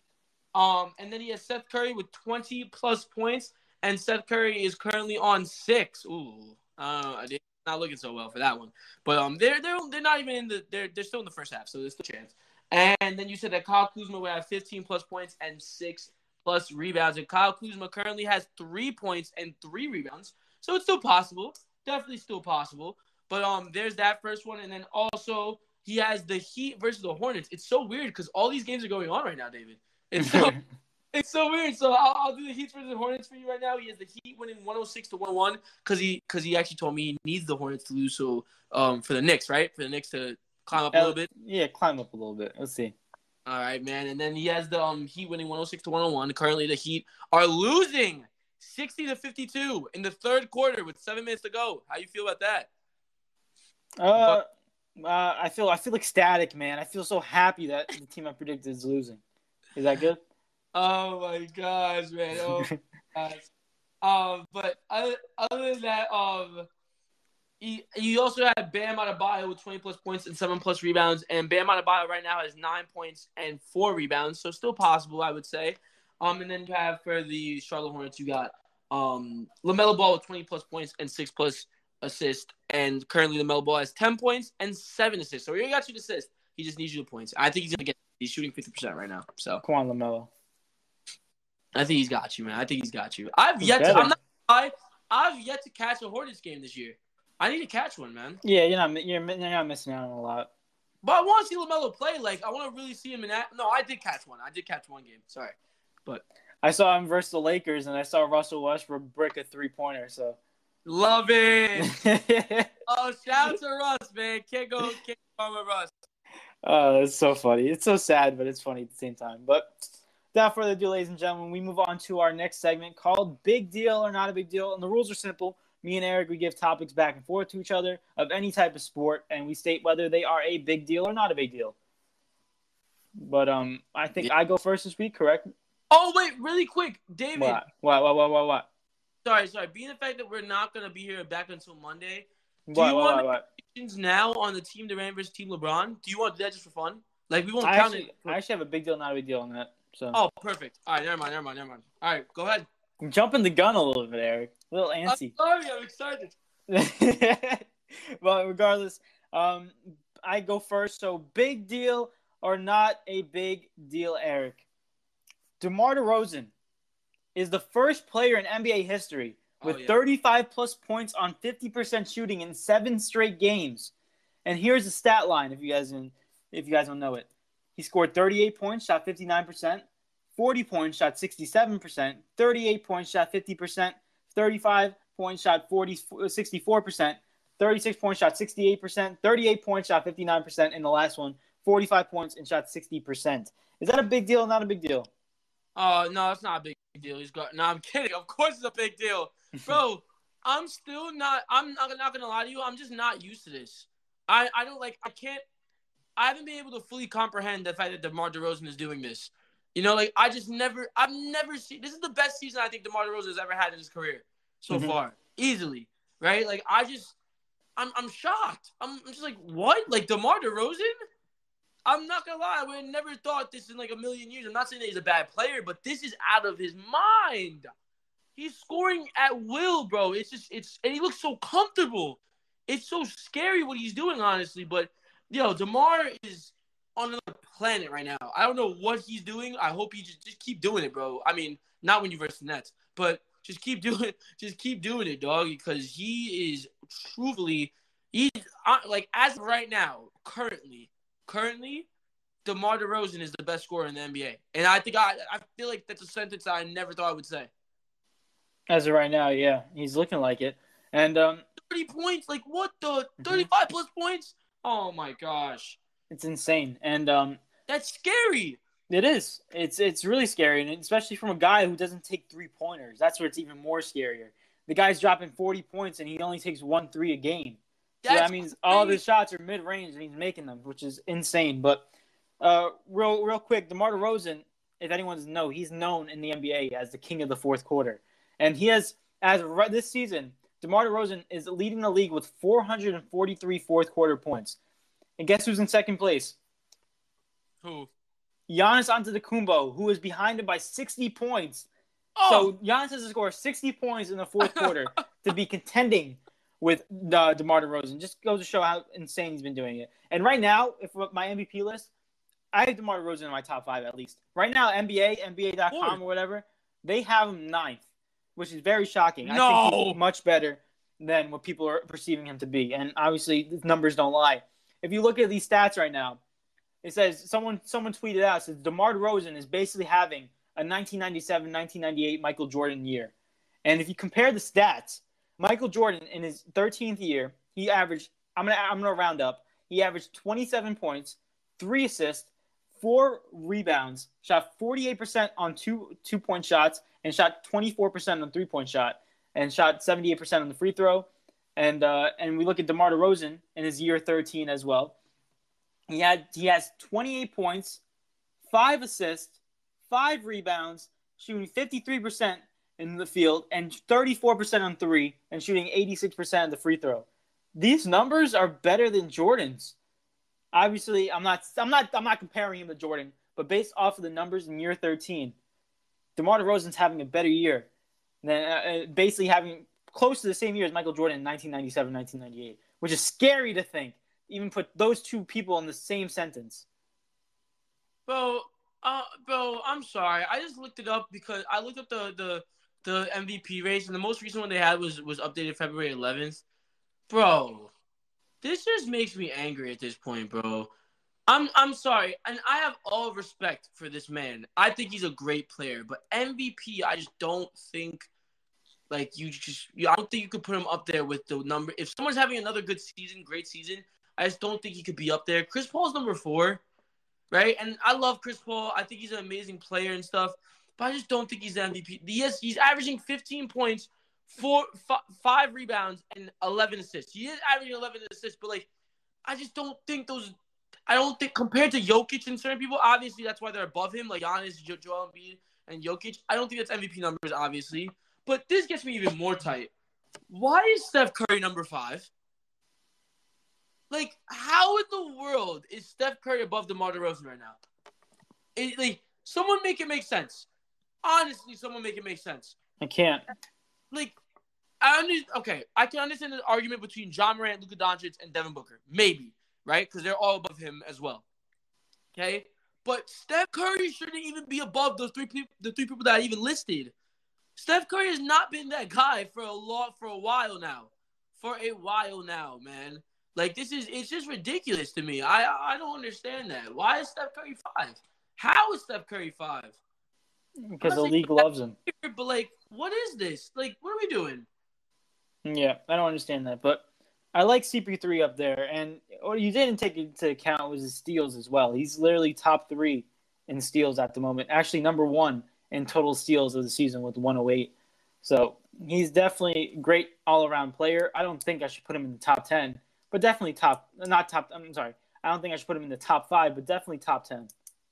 I don't even know where CP3 I feel as if CP3 is not on my uh, well, he is on my NBA goat of the week list, but he's like extremely low. That's only because we look at stats, right? He's 26th on my list. It's it's it's like extremely low. But like obviously I wouldn't have him at 26. Like realistically, I feel like you have to put him somewhere like like top 10 like you said, right? Or like you just have to put him up there cuz he's the so if he's not there in the on not the Brooklyn Nets. If he's not there in the Phoenix Suns, that Phoenix Suns team is nowhere near as good as they are right now. Right? Mm-hmm. So it's just clear. It's just crystal clear that he's such a key factor. Um, and that's why he's up for the MVP. But I just don't think like top five when you have someone that's at, that in the last like five games, uh, like we look at the last five games for DeMar DeRozan, bro. You talking 50% above 50%? Dude has had 36, 35, 38, 40, and 38. How is CP3 above him? How do you explain that? Explain to me how those stats are she's saying that CP3 is more valuable than him. I don't get that. I honestly don't. Well, we're only taking into consideration scoring. If you compare assists, obviously CP3 takes that. But at the same at the same time, you got if we compare it in like I would I would say CP3's argument in general for him to be like in the top ten is because he's such a big factor, right? He's like a true valuable player. You know what I mean? But then we could say the same thing about DeMar DeRozan because without DeMar DeRozan, they literally wouldn't win these games. And it's not even the fact that like you look at the scores of these games, right? Well, 120, 121 to 109 against Charlotte. Yeah, it's a blowout, right? 134 to 122. DeMar DeRozan drops at least 25 points or 20 point or 25 points, which is a good game in the NBA, right? This, this game is extremely close. Extremely close, right? They beat OKC 106 to 101. If DeMar DeRozan drops 28 points, they they they, they lose this game to OKC. You understand what? So like DeMar DeRozan is just as valuable excuse me, is just as valuable as Chris Paul in that case. So it's like for me, it's like I don't understand how Chris Paul's above DeMar DeRozan. It doesn't. It, mm, I don't know. I can't tell you either because I'm not a part of the board meetings. So we need to be part of the board. Why aren't we part of the board meetings? I don't know. I think we have pretty logical brains, guys. Do you guys, anyone listening right now, you guys think we have logical brains, or are we just like out there? We're spontaneous. I don't know. I mean, for that that reel I posted on the NFL, I mean, they, people would tell you I'm I'm out there and spontaneous, but I mean, there's nothing wrong with being spontaneous. Guys, if you haven't checked I want I honestly want them to go check, right? But if you have not checked her out already, right? We have a I have a we have a reel up for um for NFL. Um, we like I'm you know the the way you can make a team, right? When like a team pops up, you have to pick a player, right? And I messed up entirely, right? I literally And I told David, I'm like, you know what? Let's just post it because like to like show people that like you know we're not perfect. One and two, it's just like a joke. You know what I mean? As, as a joke, bro. The amount of hate comments that this guy doesn't know football. This guy doesn't know football. This guy is terrible. He's trash. He's garbage. It's insane. But you know what's crazy? You know what's absolutely insane? We are at, I don't even know what it is currently. Last time we checked, it was above 900,000 views. Like, That's insane. Like that's why I love like these guys are amazing. Like please keep it coming. You know what I mean? People like at the same time it hurts, but at the same time it's it's benefiting us. Right now it's at nine hundred eighty three thousand views, bro. Come Go- on. Push Bro, to a million. We're so close to a million, bro.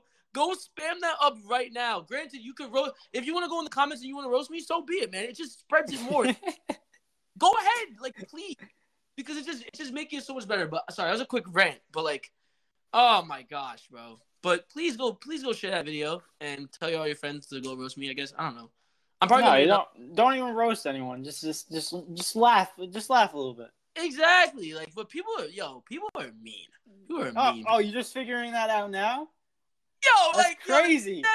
Every, everything in life, everyone's mean. like they they it's crazy because like we like for example like we'll post like good things and it won't get nearly as much views nearly as much we post one bad thing highest views on the instagram that's that makes oh Uh, it just goes to show, man. Everyone loves bashing on other people, it's so sad what kind of world do we live in what the heck bro. All I'm saying is that we're taking that fuel and we're making. I don't know. We're, we're going beast mode, as Marshawn Lynch would like to say. It's gonna hit a bill and then we're gonna post it we're gonna be like thank you for the hate we appreciate you guys honestly Honestly, yeah. It's a, a, view is a view. A like is a like. that's what i'm saying like these people are oh my gosh man if they actually watch their show it'd be amazing too Yes, that is so- true. But one day one day regardless, Eric, before we move on to your big deal not a big deal, we do have a- an audio message from Biggie Sports. Shout out Oh. to you, man. What happened? I said let's go. Sorry, I was like hyped because he. Sorry. Do you, I, do you mind if I play it? No, I don't mind, David. You're supposed to say yes. Ugh. All I right, here we never- go. Yes, I never. Yes, because you you understand the question. I'm a little, I'm a little I'm a little dumb in that situation. But real quick, Biggie Sports. Here's your audio message. Evening takeover. Good evening, Eric and David. Good evening. Good Hey guys, I had a question about the trade that the Nets made with Philly, but as Yes. it pertains to two players in particular, and that would be Curry and Drummond. How do you like those two additions, and do you see that being kind of a missing piece for the Nets if they get the chance to go up against Milwaukee in the finals for the East? And what role do you see Ben playing for the team? All right. Um, David, do you want to tackle this first? Or you want me to tackle it first? Whatever you want, man.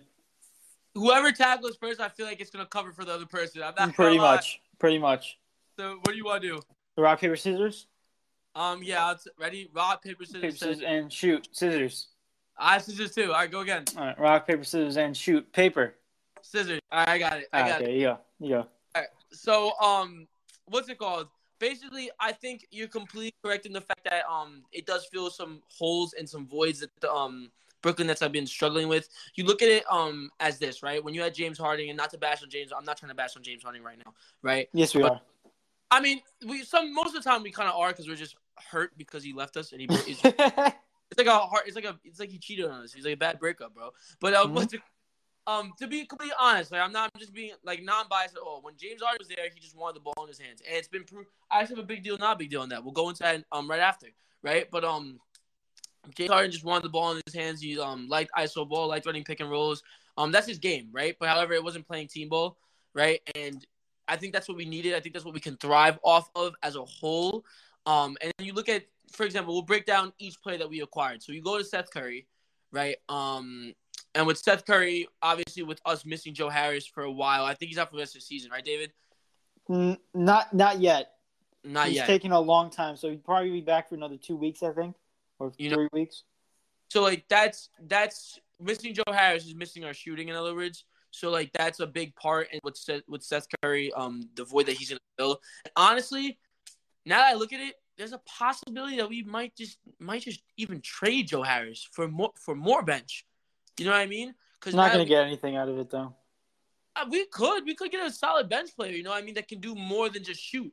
You know, because Joe Harris is really just a shooter. Let's be honest. Like his defense is not crazy. So like like maybe we get another defender, maybe we get another like an all around player. You never know. Because we have Seth Curry Seth Curry now, right? Um so that's that. So Seth Curry provides, and he also provides um good play here and there. You know what I mean? Um, but then we go to Drummond. I think Drummond's one of the biggest pieces of this trade, if not the biggest piece, right? And the reason I say that is because we needed a center badly, desperately, right? And we need not only do we need just a center, but we need a good sized big man. You know what I mean? Like we needed someone that was like seven feet tall, that was brolic and was it was a force to be reckoned with in that paint and could grab boards for for and for for days, you know. And Drummond is exactly what we need. So um, I think Drummond was a great asset um to add to this team. And um for Ben Simmons, you really he asked um what role does he think he's gonna play? You know what I mean? And honestly, I think Ben Simmons is gonna play a role of not only playmaking on the off, he's gonna play a role of playmaking on the offensive end. Um, I think there's gonna be some nights where he does go off and he does have great um a good amount of points, right? Um, however, I on the defensive end is really where he's gonna come in, right? Because I feel like Ben Simmons is gonna take those matchups matchups um um that we need him to take of like a maybe a secondary star or maybe the first star if anything, right? And that's gonna be a big part. He's gonna play a big part in that and getting some big game times um game game time stops. Um, but also I feel as if I'm I'm gonna go on a limb here, right? And this is the only part I don't know if David agrees on, right? I think Ben Simmons will at the Brooklyn Nets being the fact that we have such a potent offense, and I feel like there's gonna be some games where we're gonna be up like pretty big. I think Ben Simmons will start to try to shoot more, right? When you have a coach, when, when you have great the, two of the greatest scorers of all time in Kyrie Irving and Kevin Durant right on your team, and you have a coach in Steve Nash who was a great three point shooter. You know what I mean? I just don't I don't I don't see how there's not a way where they don't encourage him to shoot. You know what I mean? I think Steve Nash is that coach where he wants to include everyone, which I love. Right? I think that's like the point guard in him. I think that's a playmaking in him. You know, so overall, that's my analysis on that trade. I agree. I agree 100 uh, on the Ben Ben Simmons thing. I think I agree with you. I think he's gonna be an, he's gonna be more of a playmaker, and uh, he's gonna be he's gonna be more of a playmaker and more used for defense. And also, he's gonna increase the pace of the game for Brooklyn, which they desperately needed. Because uh, James Harden, he would take like 20 seconds of the shot clock just mm-hmm. for himself. And I think having Ben Simmons and knowing that he's not the best shooter, he's gonna pass it to your scorers, which is gonna give them opportunities and big minutes as well. But also, he's gonna increase the pace of the game, his defense, and all the other jazz. So I think it's great. Brooklyn really benefited tremendously off of that. Love it, love it, man. Well, there's that. But um, really quick, I do a big do not big deal, and that kind of like that topic, David. Do you mind if I go into it? Yeah. Um, first I have to have to find it really quick. Um, you lost it. Yes, I did. Unfortunately. Okay, here we go. Here we go. Here we go. Um, I had to pull it up. Actually, I had it saved on my phone. So, um, big deal, not a big deal, right? I'm gonna I'm gonna say it first, and then I'm gonna um and then I'm gonna like give you some facts behind it as well. But big deal, not big deal. It turns out that um James Harden and Durant disagreed on offensive styles, right? And I have this up right here. Um, it according to according to this, right? It says that Durant and Nash wanted a free flowing offense while James Harden wanted iso ball. And also, it's it's it's quoted saying the Nets staff, the Nets staff noticed Harden would roll his eyes when plays were designed for Durant. Um, I mean, is one of the reasons why they trade him, isn't it? I mean, I, I, I first off, I'll say big deal. Honestly, when you hear the news after it, but honestly, when you think about it, it's also not a big deal because we don't have to deal with it anymore. But due to the circumstance and how how big of it how big I uh, how big of a deal that is. I'm gonna say a big deal just because of the fact that that James Harden is selfish in, in that in that way, ladies and gentlemen. Either he didn't want to be there, which obviously showed, but he's just selfish. He wanted the ball for himself, and um, he didn't want anyone else to have the ball. And when you watch Brooklyn on offense, that was pretty much their whole game plan: is James Harden iso ball, holding it for 20 seconds of the shot clock, and then passing it last second or going into the basket and looking for a foul. I mean, that's not how you win basketball games. And that's mm-hmm. the main problem with James Harden. And that's why I'm concerned for Philly because he, it looks like he's not going to change it. Maybe the environment in Brooklyn was one of the reasons why he stuck to it. But I don't know. I don't think it's going to work out for Philly. But I'm just glad he's gone. Let's just say that. It's a toxic environment. With him gone now, it's all sunshine and rainbows. Not necessarily, but close to it. Love it, bro. Love it. Um, honestly, I just think overall, it's just it's kind of like sad the fact that for someone to get annoyed when a, draw, a play is drawn for Durant. First of all, I want to apologize actually to Steve Nash, right? Cause Yes. I, I do. I think he deserves an apology, honestly, right? I bashed him to the max, right? I also bashed James Harden because like it was like starting to become him and James, right? But I always, David, it's like crazy because what was the main thing I would complain about for Steve Nash? Steve Nash not drawing up any plays for anyone else. Exactly, and and now we see why. It's because James Harden had so much power, and we were trying to please him so much. So for that, um, I do apologize for Steve Nash because, like, in other words, he was put in a situation whereas he had to try, he was trying to keep somebody happy, right? And that person's gone, and Steve Nash is thriving, in my opinion, right? And um, overall, whether I like whether the players play good or not, right? I I don't blame him anymore. You know what I mean? For the most part, because he he for the most part he makes the right decisions. You know, so I'm back to trusting in Steve Nash. I guess you could say I'm back to seeing him being a better coach. Um, and the real problem was just James Harden, man. And I'm glad he's out now. It's sad he's such a great player, but he just couldn't fit for our scheme. Yep, he's just got a terrible attitude. Mm-hmm. But yeah, I agree. Big deal. But it's also great that he's gone as a Brooklyn Nets fan, which is great. But regardless, go into my big deal, not a big deal. I say we do like what two more each, one more each. What do you think? Two more? Um, up to you, honestly. Oh, we'll do two more each. Why Word. not? And um, my next big deal, not a big deal, comes from the NHL community, and uh, Oh. something something real quick. Uh, big deal, not a big deal. The Pittsburgh Penguin Sidney Crosby scores his fi- 500th career goal, joins Mario Lemieux as the only Penguin to do so in franchise history. So You know the five. You said 500, right? Or like five. 500, baby, I said 500. Did you hear that? 500. Yes, I did hear it. That's crazy. Oh my gosh. Thank God I'm in school. So what's it called? Um um 500th goal, man. I know like that's a, a milestone itself, but I like the fact that he's only the second person in the franchise history to do it. You know what I mean? That like that he's gonna some he will cement his legacy even more with Pittsburgh. You know what I Mhm. mean? Like that's awesome to see, man. So congratulations to him. That's a really awesome achievement right there. Yeah, definitely, and not to mention that he's one of the best NHL players, uh, uh, hockey players in the NHL right now. So honestly, when he's that good, he's age 34, so he's been a veteran in the league, and he's still producing great numbers. I think honestly, even though I don't like him because he's from Pittsburgh, but still, I got to acknowledge the talent. And anyone doesn't know, I'm an Islanders fan, but I got to acknowledge the talent. And uh, congratulations, to Sidney Crosby. He's always been a good player, and I, I, I, I have to acknowledge it. But yeah, big deal. Love it, man. Love it. All right, man. Well, um, I'm gonna go ahead and go on to my next one, right? Um, let's go ahead. You know, we haven't really talked about some football, and football just ended, so let's go ahead and talk about football. I just have one big deal, not a big deal. Um, it's about Odell Beckham Jr. Actually, so big deal, not big deal. Odell Beckham Jr. OBJ hit every incentive on his Ram contract, right? And I'm just gonna go ahead and go into the um go to the incentives with you, right? For 500, um, you would get 500k for wild card win, wild card playoff win. He got 750 thousand dollars for divisional round win. He had another 750k for winning the NFC, and then he got an extra one million for winning the Super Bowl. Big deal, not, not a big deal. Not a big deal because at that point you're just showing off to show you're showing you're showing off Odell and saying how much money you're making, while everyone else is just looking at those numbers. Like you you won millions of dollars, let alone alongside with your salary for winning games, not even for catches or anything that you have to do individually. For winning games, that's something you can do as a team. So it doesn't have to mean that you have to have a good game; just your team has to win.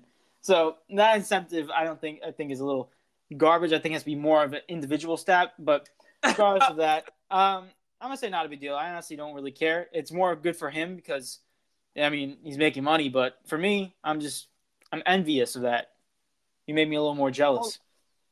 Hold up. Can I just I just want to do something really quick. I just want to cuz I just want to put something into perspective for people that are listening at home right now. Um You're adding up the numbers, aren't you? oh, right, ladies and gentlemen, I just want I just want to make this clear. David said not a big deal, which I rightfully understand, right? This guy, Odell Beckham Jr., within four games in his football career, four games, made three million dollars. They're handing out money like it's candy. yo, It's yo, literally but I'm sorry. I'm sorry. Let's just. I want to even go. I want to go deeper into this because you know what's it called? We're hardworking people and stuff like that. You know, we Are we? really. Yes, yes, we are. Okay. Well, most definitely. You know, we we have we we work outside outside of this. You know, um, I just want to really quickly just break this down, right? In the month of January alone, Odell Beckham Jr. had two million in his pocket. in the month of January, Odell Beckham Jr. had made two million, and then at the beginning of February, he made he, con- he sealed it up with an extra million.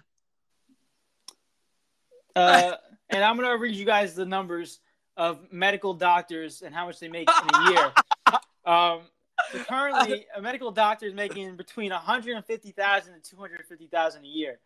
Um, and how much did Odell make in, in one game? What incentive gave him five hundred thousand? That was the least. That was the least amount. Now, now we know where our prior, priorities are as a society, right?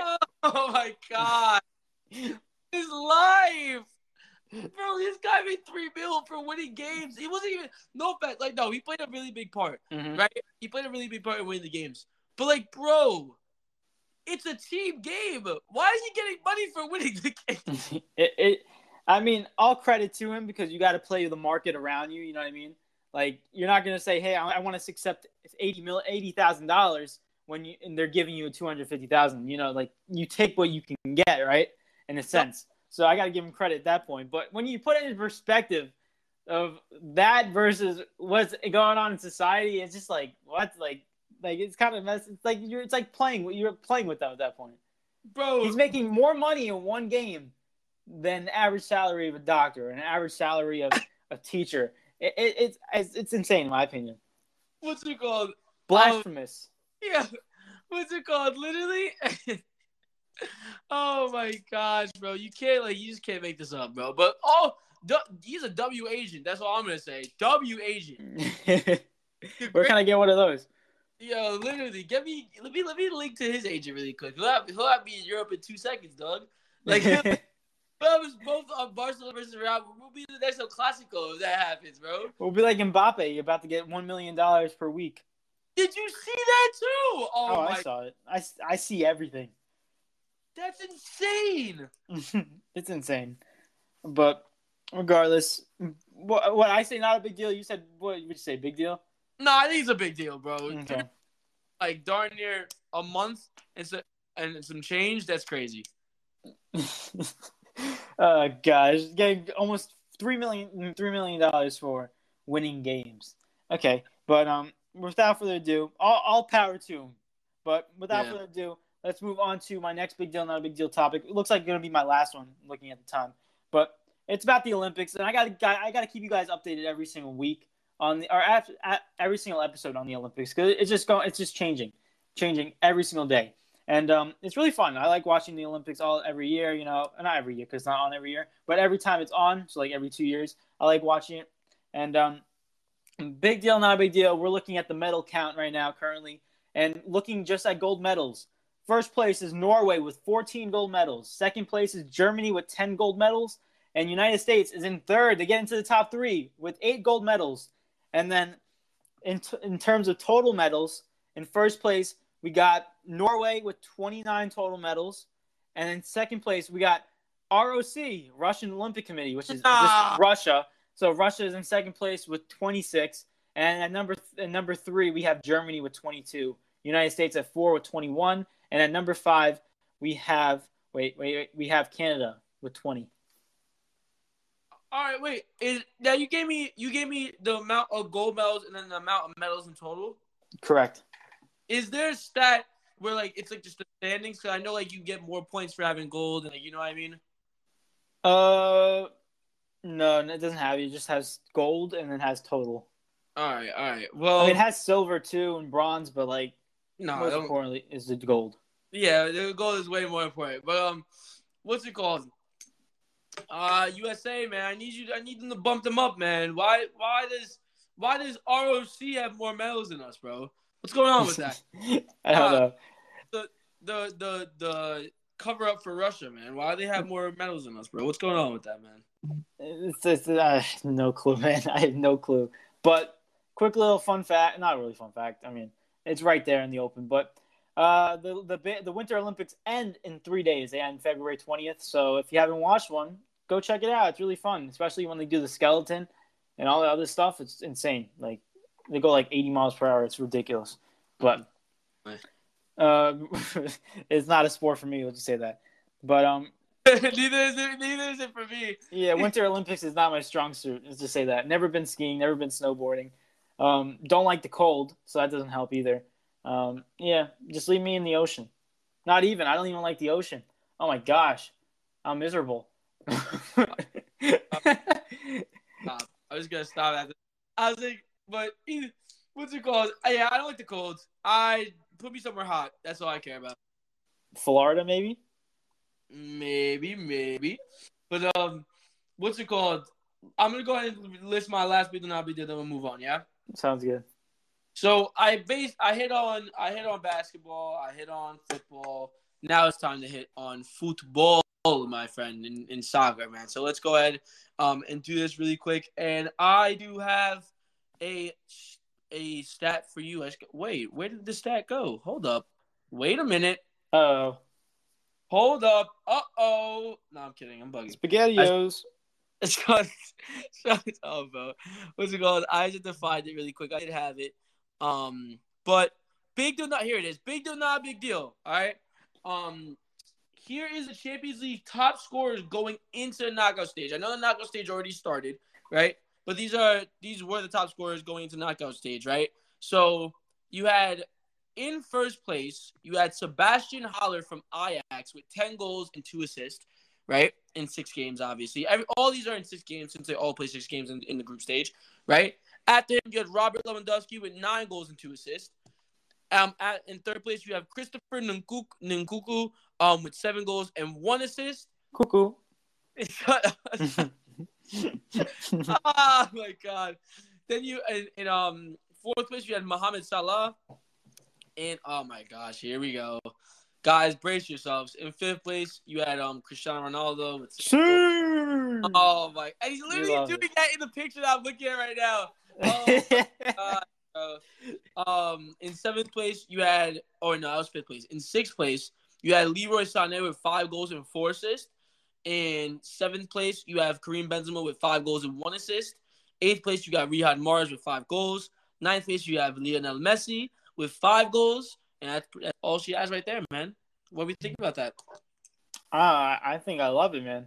I think I love it.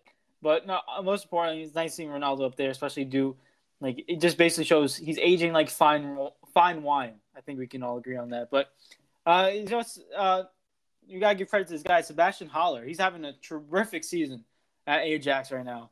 Uh, I just want to give credit to him. He's doing insane for them at currently in the moment. Yeah, definitely, man. Um, I'm gonna be honest. I don't think he holds that. He holds that goal lead out again. Maybe he does. I feel like Lewandowski's gonna take it over eventually, but maybe he does. You never know. Maybe Ronaldo. No. no. They're gonna get eliminated first round.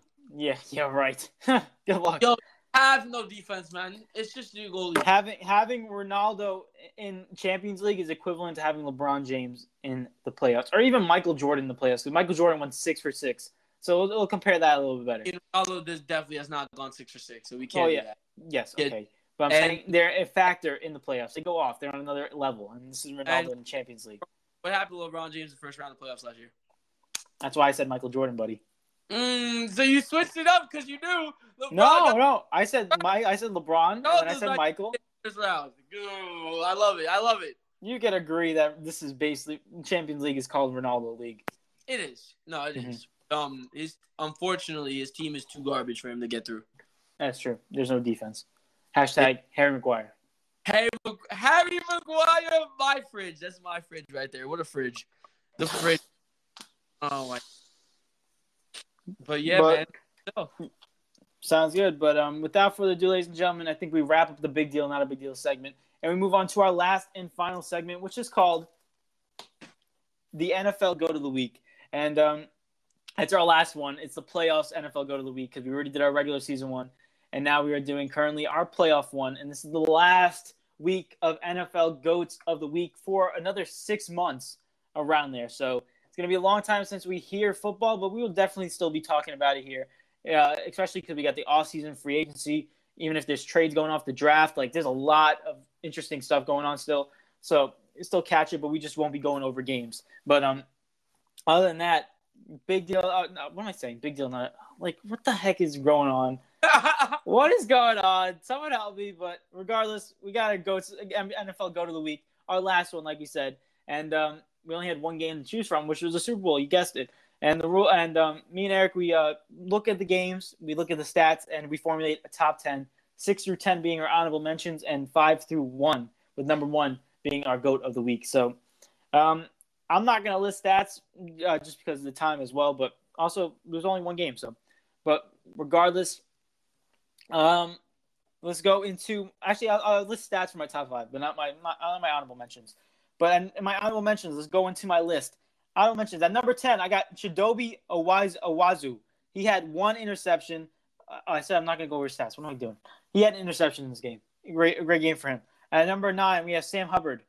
At number eight, we got Joe Mixon of the Bengals running back. At number seven, we got Von Miller, the guy who got traded to that team and is looking like a free agent this season. Um, who is number seven is number seven. And number six, we got Logan Wilson, the linebacker, who played a tremendous game for the Bengals. And now let's move into the top five.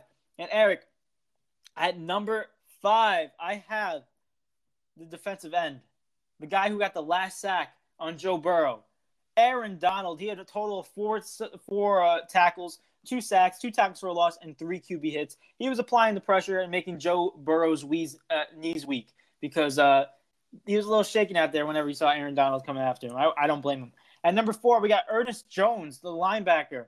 He had um, seven total tackles, one sack, two tackles for a loss, one pass defended, and uh, three QB hits. He had tremendous game as well, applying the pressure. I mean, this whole game they were just putting pressure on Joe Burrow, and the stats don't lie.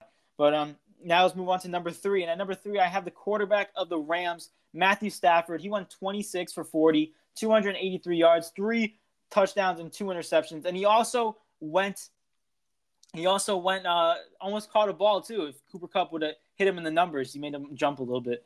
But uh, and he also ran the ball three carries for six yards. So great game. Even though he had two picks, one of them it tipped off the guy's hands. Like, come on, you got to catch that. So I don't really blame it on him. But overall, great game from Matt Stafford. He got the game-winning drive, and then he got the job done when his number was called. But now number two, I got to go with the wide receiver of the Bengals, Tee Higgins. Tee Higgins had an impressive game, especially in the Super Bowl, with four carries, 100 yards, not four carries, four receptions, 100 yards, and two touchdowns on seven targets. He had a ter- terrific game and getting two both of the scores, both touchdowns for the Bengals in a big moment like Super Bowl is honestly a tremendous moment. So congratulations on being number two, Tee Higgins. But I can't I can't surpass this guy, and he just had a tremendous week, a tremendous playoffs, a tremendous NFL season. And uh, before I give it away, Eric, please cue that drum roll.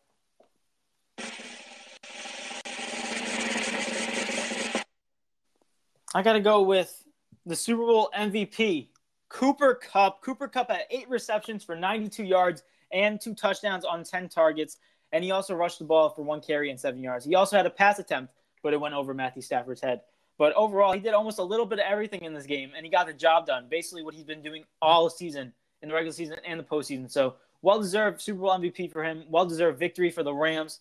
And congratulations to Cooper Kupp for being a second timer on my playoffs go to the week. So, congratulations Cooper Kupp on a terrific season regular season and postseason. Well deserved. Timer? Second timer in the playoffs. Dang. That's crazy. All right. Well, mm-hmm. I I mean I agree with the players that you put on your list. Thank but, you. Uh, I think you're gonna be shocked from me. Oh gosh. Everyone's gonna be shocked by mine. Right? But without further ado, I'll just go into it. I'll just go through it really fast. Um at number 10, I mentioned I have Jesse Jesse Bates the third from um, the Cincinnati Bengals, right? Um, after that, we're just trying to get his stat. All right, here we go. Yeah, Jesse Bates, he had an interception during the game. Um, at number nine, I have Chidobe um, Awuzie or is that you say it? Chidobe Awuzie, right? I'm not I believe right? so. Yeah. All right, Chidobe Chidobe Awuzie, um, at number nine. At number eight, I have Leonard Floyd from the Los Angeles Rams defensively. He had a um, good defensive game. He had five total tackles, four solo, one sack, one tackle for a loss, and one QB hit. Great game from him. At um, at what number was I? I just forgot. Uh, number seven. Sorry, I have a Sean Robertson. Um, Robinson off the of the Los Angeles Rams. He had six total tackles, five solo, one sack, one tackle for a loss, and one QB hit. At number six, I have Von Miller of the Los Angeles Rams. But let's go ahead and go into the top five. At number five, I have Logan Wilson of the Cincinnati Bengals. He had nine total tackles, eight solo, three tackles for loss, and one pass deflected. Great game, right? um, at number four, believe it or not, I have Cooper Kupp, the Super Bowl MVP. I have Cooper Kupp on at number four on my list. Um, I like David. David already listed his stats. He had a great game overall, but I thought he was at number four for this for this one game right here, right?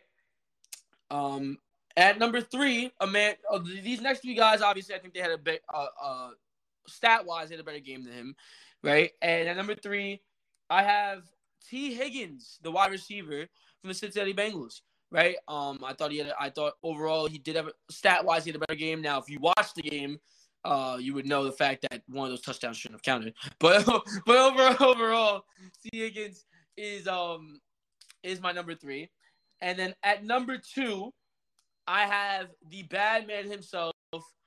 People are calling him the best defensive player of all time. Um, Aaron Donald, man. Aaron Donald had a really, really big game, man. I don't know about that. Huh? I don't think he's defensive best defensive player of all time. Lawrence Taylor. Hashtag Lawrence Taylor. Yeah, pe- no, people have been calling him that. That's the only reason I said that, though. Mhm. No, I, I know. I'm just saying. Sorry. What's it called? he said, I don't know about that. You felt some type of way. I love it. I love it. Um, what's it called? Um, but Aaron Donald's my number two. But at number one, ladies and gentlemen, drum roll, please.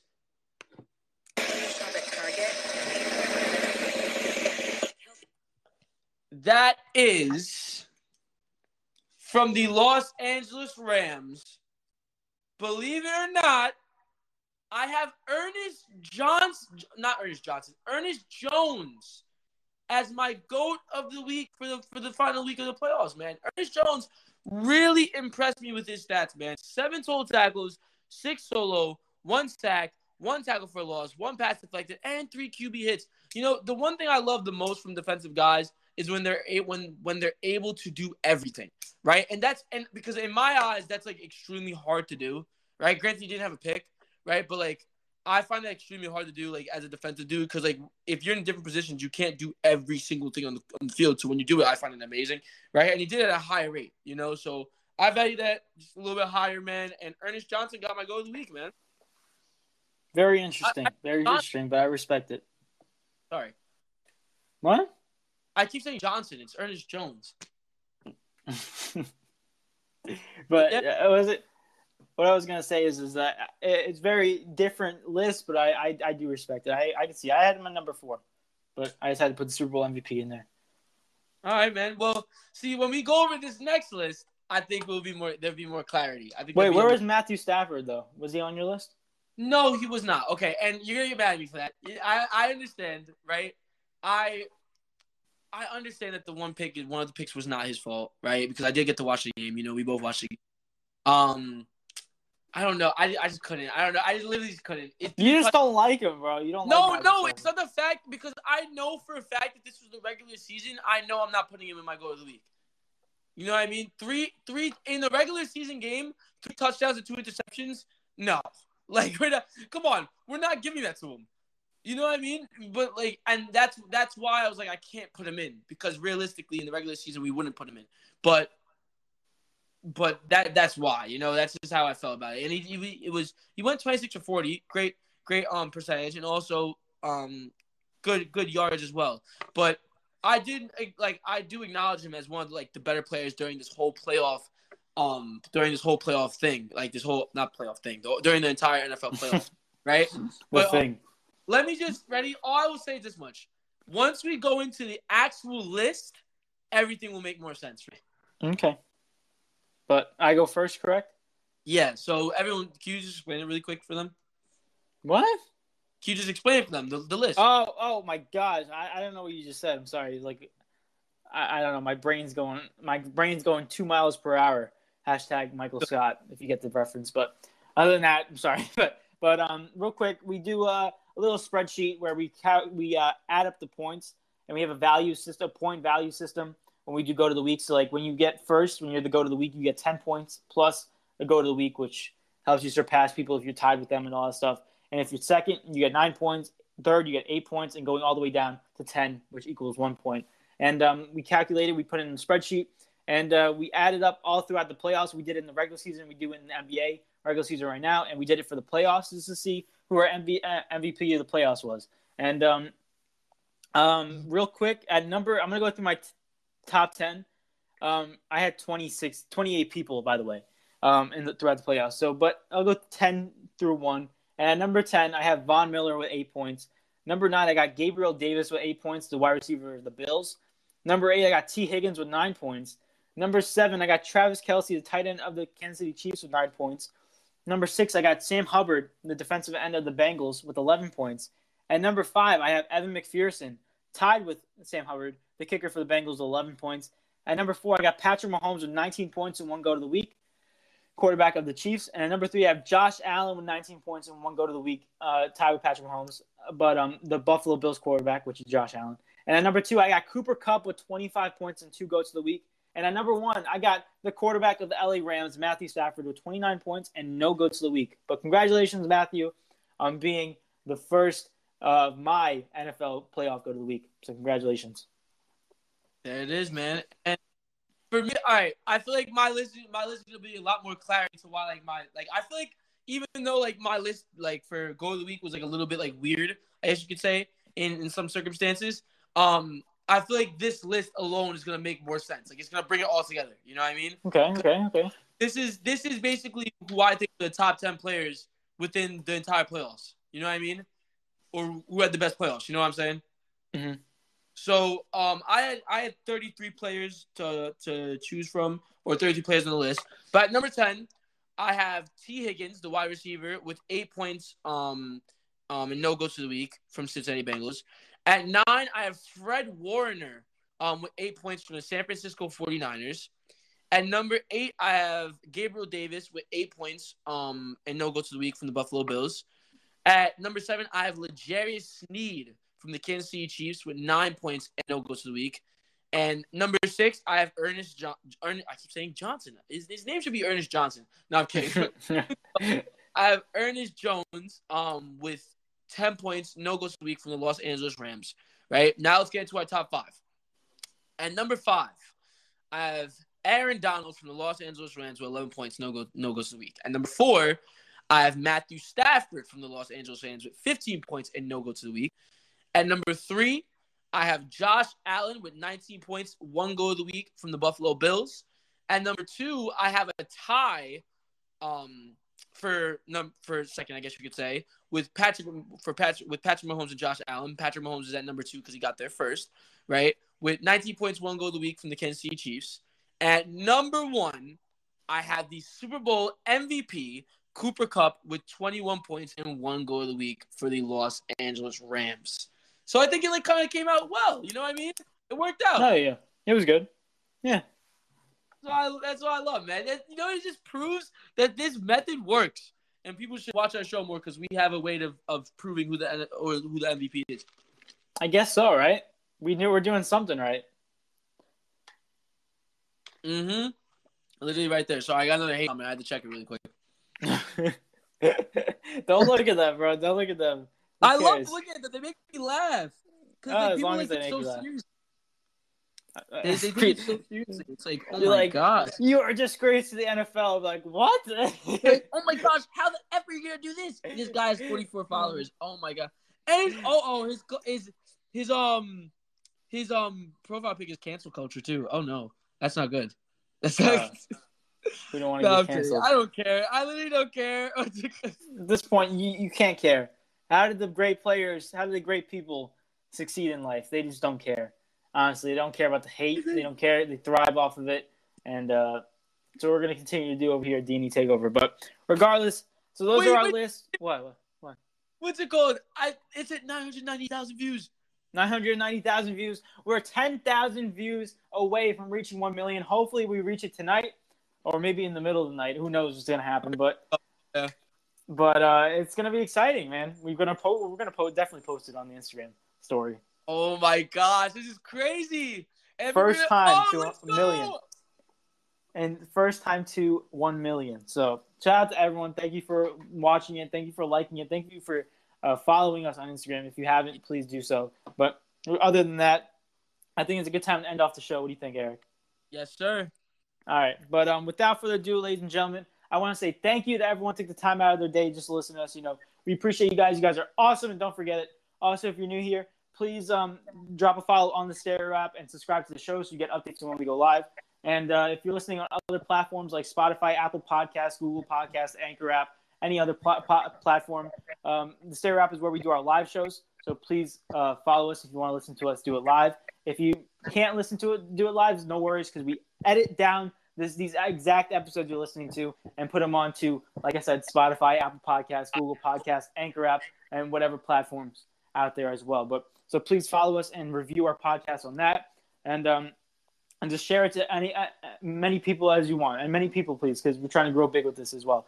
And um, also, we do have an Instagram. and It's called official underscore de underscore takeover. I will say it again, official underscore de underscore takeover. So please give that a follow as well. On that, it'd be much appreciated. Like Eric just said, we're up to 990,000, um, uh, not followers, but hopefully one day, uh, views on our one reel. So please, we're, we're trying to get that to 1 million right now. And it's, it's to be exciting, exciting moment for us. A great, a great uh, milestone in our young careers, don't you think? But regardless of that, um, you can also follow us on Twitter. Our ads are, our ad is called Remeet. Our name is called D&E Takeover, so please follow us on that. Also, we do have a TikTok. Um, it's called D&E Takeover, and uh, we do have a YouTube channel, which is you guessed it, it's called D&E Takeover again. But um, other than that, we do have four videos on that. So please like and comment and subscribe to that channel and like and comment on those videos. And tell us if you guys want to see another video. DM DM us on Instagram or whatever social media platform to give us ideas on what other videos we want to do. Either some punishments, either some challenges, whatever. We will try to do them. To we will look definitely consider them and try to do them. But um, other than that, um, and if you missed, and if basically if you go on the Instagram bio, click that that the link in the description. It will give you all of our socials. So please, if you want to do that as well. But um, other than that, um, be sure to tune in on Monday to see our quote of the week. Most definitely, our NBA predictions. See if we get them right. Our um, oh Eric, who's our NBA All Star? Who we got winning? Totally skipped that. MB- oh yeah, yeah. Um, uh, we gotta write this down. I had to write it down for you, my guy. All right, you go first. NBA All Star team. I got Team LeBron coming out with the victory. But like, what do they go up to? Did they do? They go up to 150 again? Isn't it? Yeah, it's a, it's a, it's scoring. I don't think we should just do scoring. I think we should just do teams. Okay, so you got Team LeBron, Yeah, and just give me who do you think is gonna be the MVP of the game? I'm gonna go with ooh, ooh, ooh. I'm gonna go with Giannis Antetokounmpo. Safe pick, safe pick right there. All right. Okay, okay. Giannis M. Oh, I cannot spell MVP. All right. Um, for me, I got team. Oh my gosh, should I just say Team Durant just to like make it con- just to contest it? No, you don't have to. No, I don't count for anything. I'm just gonna say Team Durant. You know what I mean? Just because you said Team LeBron, I think Team LeBron's gonna win, but like, might as well make it spicy. You know what I mean? um, and if Team Durant wins, you know what really wants to happen? Um, this is the first Kobe Trophy, right? Um, for the All Star game, I think a lot of people are gonna be playing hard for it, but I want to see Devin Booker win it I so was bad. thinking that. Yep. I want to see Devin Booker. I know he doesn't like the Kobe comparisons and he wants to be Devin Booker, but like, I want Devin Booker to win that so badly, bro. I would love to see him hold that. I feel like it's I feel like it's only right if he wins it. You know? That's true, hundred percent. But those are our picks, ladies and gentlemen. We almost forgot to do them, but we always catch them. But um, other than that, be tuned in on Monday, like I said, for our quote of the week, our NBA predictions, our All Star predictions, and um, also our big deal, not a big deal topics, and also our goat of the week for the NBA because we still do those on Mondays. So check it out on Monday. So don't be late. Yeah, man, there it is. Um, did you tell them our show, our social, like what our Instagram was? Oh, our Instagrams. You want to get to know your co-host of the show? My apologies. My Instagram is David underscore Rod underscore O2, and Eric's is Eric underscore on sixteen. Now we got everything. So please follow those as well. All right, man. Well, other than that, um, David, well done right there, man. Um, and without listen, man, we appreciate every single one of you guys, and that's pretty much it. That wraps up our 65th episode, and it's been your boy, Easy Eric Hines, and your boy, the Oracle D Rod, and we're out. Peace. Peace. You know,